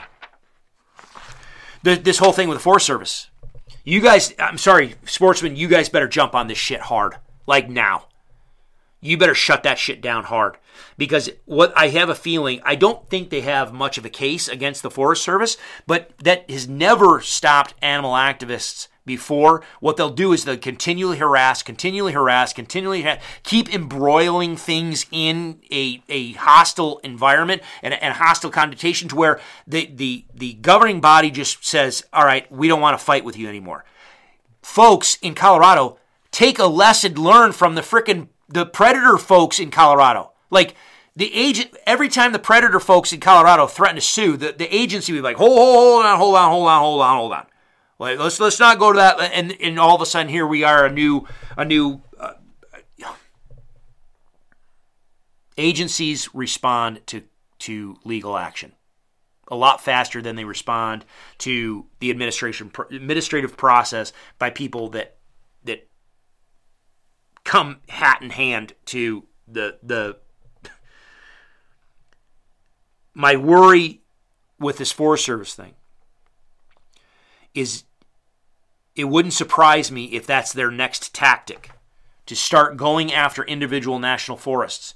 There's already talk within the environmental circles about all this climate change stuff, the climate justice. Look at the, look at the people. Go and look at the Wildlife Commission Go look at the people that are put on the commission. Go read their biographies. Their self, the, the, the people themselves put forth the biography, all right? And then start looking into who they are. Some of the people on the, uh, on, on the commission, their, their own biographies say they are advocates and activists for environmental justice, equity, inclusion, diversity, inclusion. We heard one of the commissioners say it's not about equity of of the the essentially the skin color of people involved with this. It's about the the environmental justice of what is going to happen on the landscape for wildlife conservation and management. So many of these people want a federal oversight, want federal heavy hand directing things. They don't want the state to have the purview to manage critters. So I think you're going to see them going after the Forest Service more and more and more. And and the Forest Service, it wouldn't surprise me if some of the forests don't acquiesce to some of their demands. To the point this this is where my wife says she's like, you know, if the sportsmen start being removed from the recreational landscape, sportsmen need to start pitching a fit and demanding that, well, okay, if we if we don't have a place on the landscape, neither does the average citizen of Colorado. Now, I know what some of you are thinking. That is going to make sportsmen the enemy of the general people of, or sportsmen the enemy of the general populace of Colorado, especially the recreational users, users and we don't need another enemy. I understand that. But it would be interesting to say, because again, until the average public starts to feel the pain of activist run policies, they're not going to be amenable to change.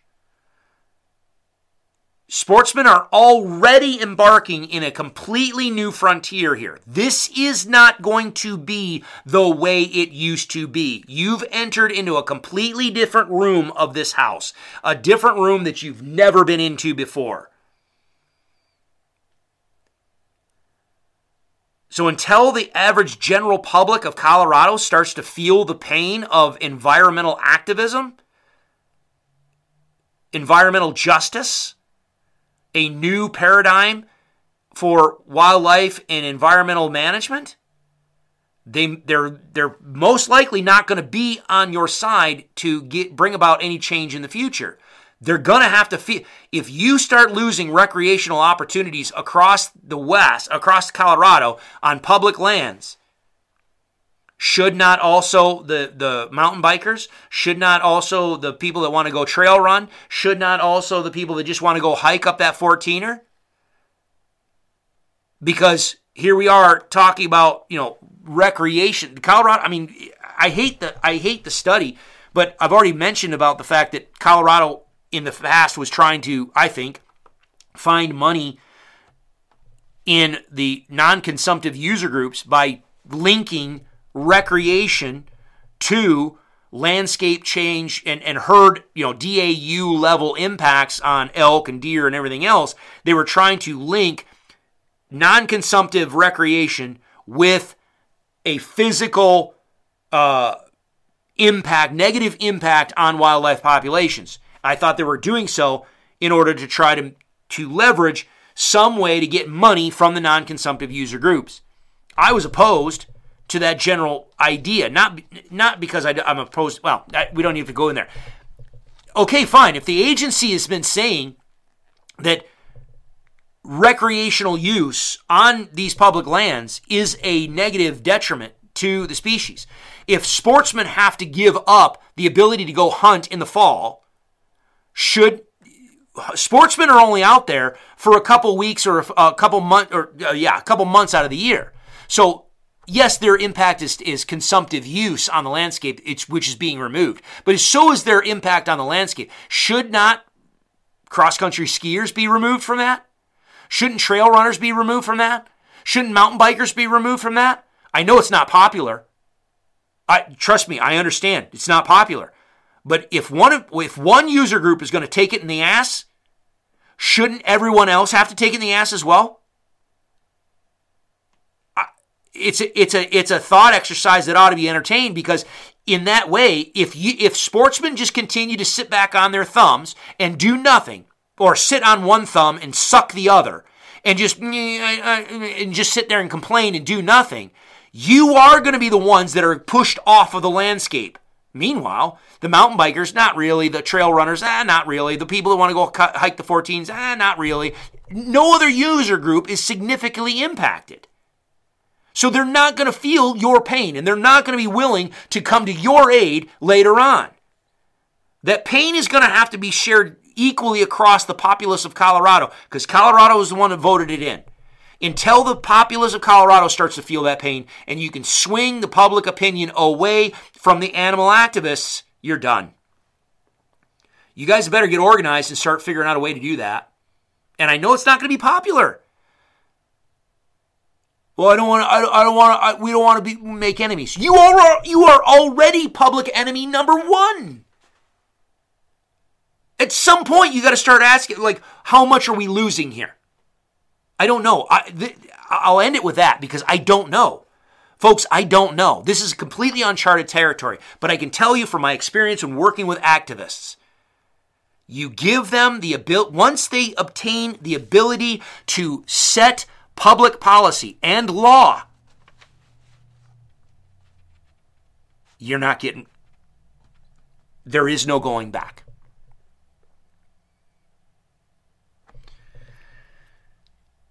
All right. I've got other conversations coming up. Uh, I've got some guests, and I'm going to be on some other podcasts. So I'm going to kick this out to you guys. We'll have some other conversations coming up, like like all of them have, um, which I appreciate. Don't get me wrong, I appreciate. It. So obviously, this is going to air.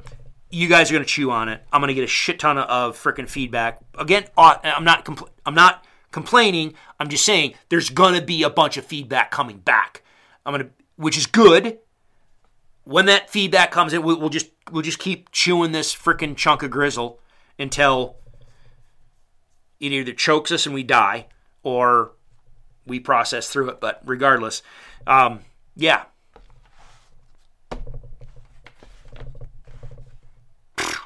I don't, man. I it just sucks. It just sucks. Because I mean, it's one thing to, as a non-resident to sit here and listen to the non. The, excuse me. It's one. It's one thing as a non-resident elk hunter. I don't hunt any other species in Colorado. Maybe a bear. I'll, I'll get a bear tag, but I I don't focus on Colorado hunting. It's it's elk.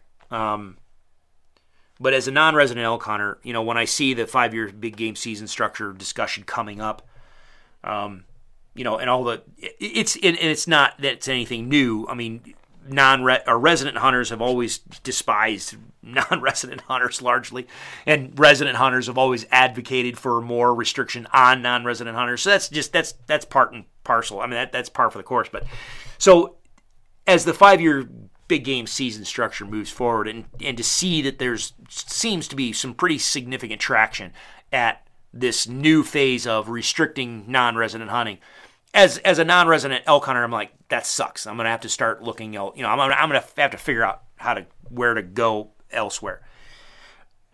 Given what I'm seeing now with the realities of what is likely to occur with this wolf introduction, uh, it's done anyway. Like it's done anyway. Like so, all of you, all of you other Western states that have non-resident elk hunting, buckle up. Like it's gonna buckle up because it's not that we're to have how many hundreds of thousands of people or tens of thousands of hunters just go, oh, well, I can't hunt anymore. I guess I just might as well sell my bow. No, they're just to spill out into the, I mean, they're just to go somewhere else. How, how, we meet that demand, I have no idea. So, for you guys looking at the five year big game season structure here in Colorado, you guys might want to consider the idea of something similar to what Aaron and I were talking about, where there's an early archery split, uh, um, you know, or I, I, you're you're you might really benefit from figuring out how to expand your hunting opportunities and parse them in different places and spread a lot of hunters out in different places across time rather than just saying screw it we're going to leave this everything stays the same we just eliminate the number of hunters I I don't see how that works. I don't see how that works long term. I think you want to talk about Wolves bringing in a trophic cascade of impacts. Well, there's one. I think I think the way the activists are bringing wolves into the state of Colorado now are kicking off, and we're seeing it now. We're going to start seeing it very soon. It's going to kick off a trophic cascade of impacts to hunting in the state let alone whether it's resident hunters or non-resident hunters. So you guys might want to really the resident hunters, the people that are involved with that five-year big game season structure. You guys might want to have some real come to Jesus moment type discussions within your communities and saying, how the frickin' hell do we navigate this and hold on to who gives again i'm biased who gives a shit if it's non-resident or resident at this point how do we hold on to the elk hunting and the deer hunting that we have grown accustomed to and that we value moving forward these next five years? My opinion, I know full well I'm biased. My opinion, you may not want to make drastic changes to the five year big game season structure. You may not want to make drastic changes to the the non resident resident allocate. You may not want to fricking dick around with any of that stuff because that is going to be occurring simultaneously with this massive wolf reintroduction play. You might want to just say, can we keep status quo or make like a minor change right now and let's just see what the freaking next 5 years looks like with with wolves on the landscape? You you've got an external factor that's a, that's about to throw a freaking monkey wrench into the whole works. It may not be wise to start slashing your existing program and making massive changes in an absolutely unstable and unpredictable future. So, with that, I'll close, I'll end it. As always, I appreciate everybody supporting and listening in. Um, yes, for those that are interested, I am going to be putting together a on the website uh, a, a, podcast Patreon. maybe I don't I don't know if I'm going to use Patreon or just the existing PayPal. You guys let me know what you guys want to use. For for those that want to be able to chip in and provide some uh, assistance, financial assistance with me, I appreciate it because obviously. I'm, i had to put. I'm, I'm trying to get my real estate license, and I'm going through the class. I've had to put that on hold for now, like for the past two weeks. Like, like this type of discussion and digging in and, and picking apart papers and people and things like it, it takes away from me doing other stuff and so i've got to put my business on hold. And so yeah it, would be good to be able to, to at least get some support on that from those of you that are not in, in, interested in elk hunting that are not interested in some of the habitat who don't give a shit about any of the ed- educational stuff that i'm doing. I understand absolutely understand 100% so we're gonna we're, we're working on putting another little click thing where you guys can support uh, if you want. Um, and I, you know, everybody keeps sending, you know, if you've got papers, journal articles, people I should talk to, uh, issue if you have a if you're at a meeting, just keep sending me the information because for some of you know. I, I, may not be having our conversation on the podcast. You and I, we may have private conversations in the in the in, in the background you guys feed me information in the background. I will help feed you information in the background, and, and together we'll just try to see if we can't navigate this freaking this monster.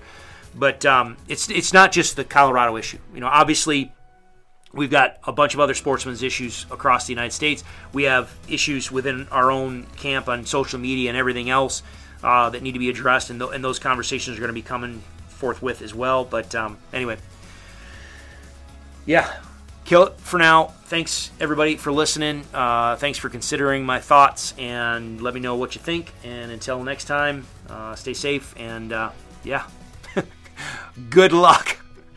See ya.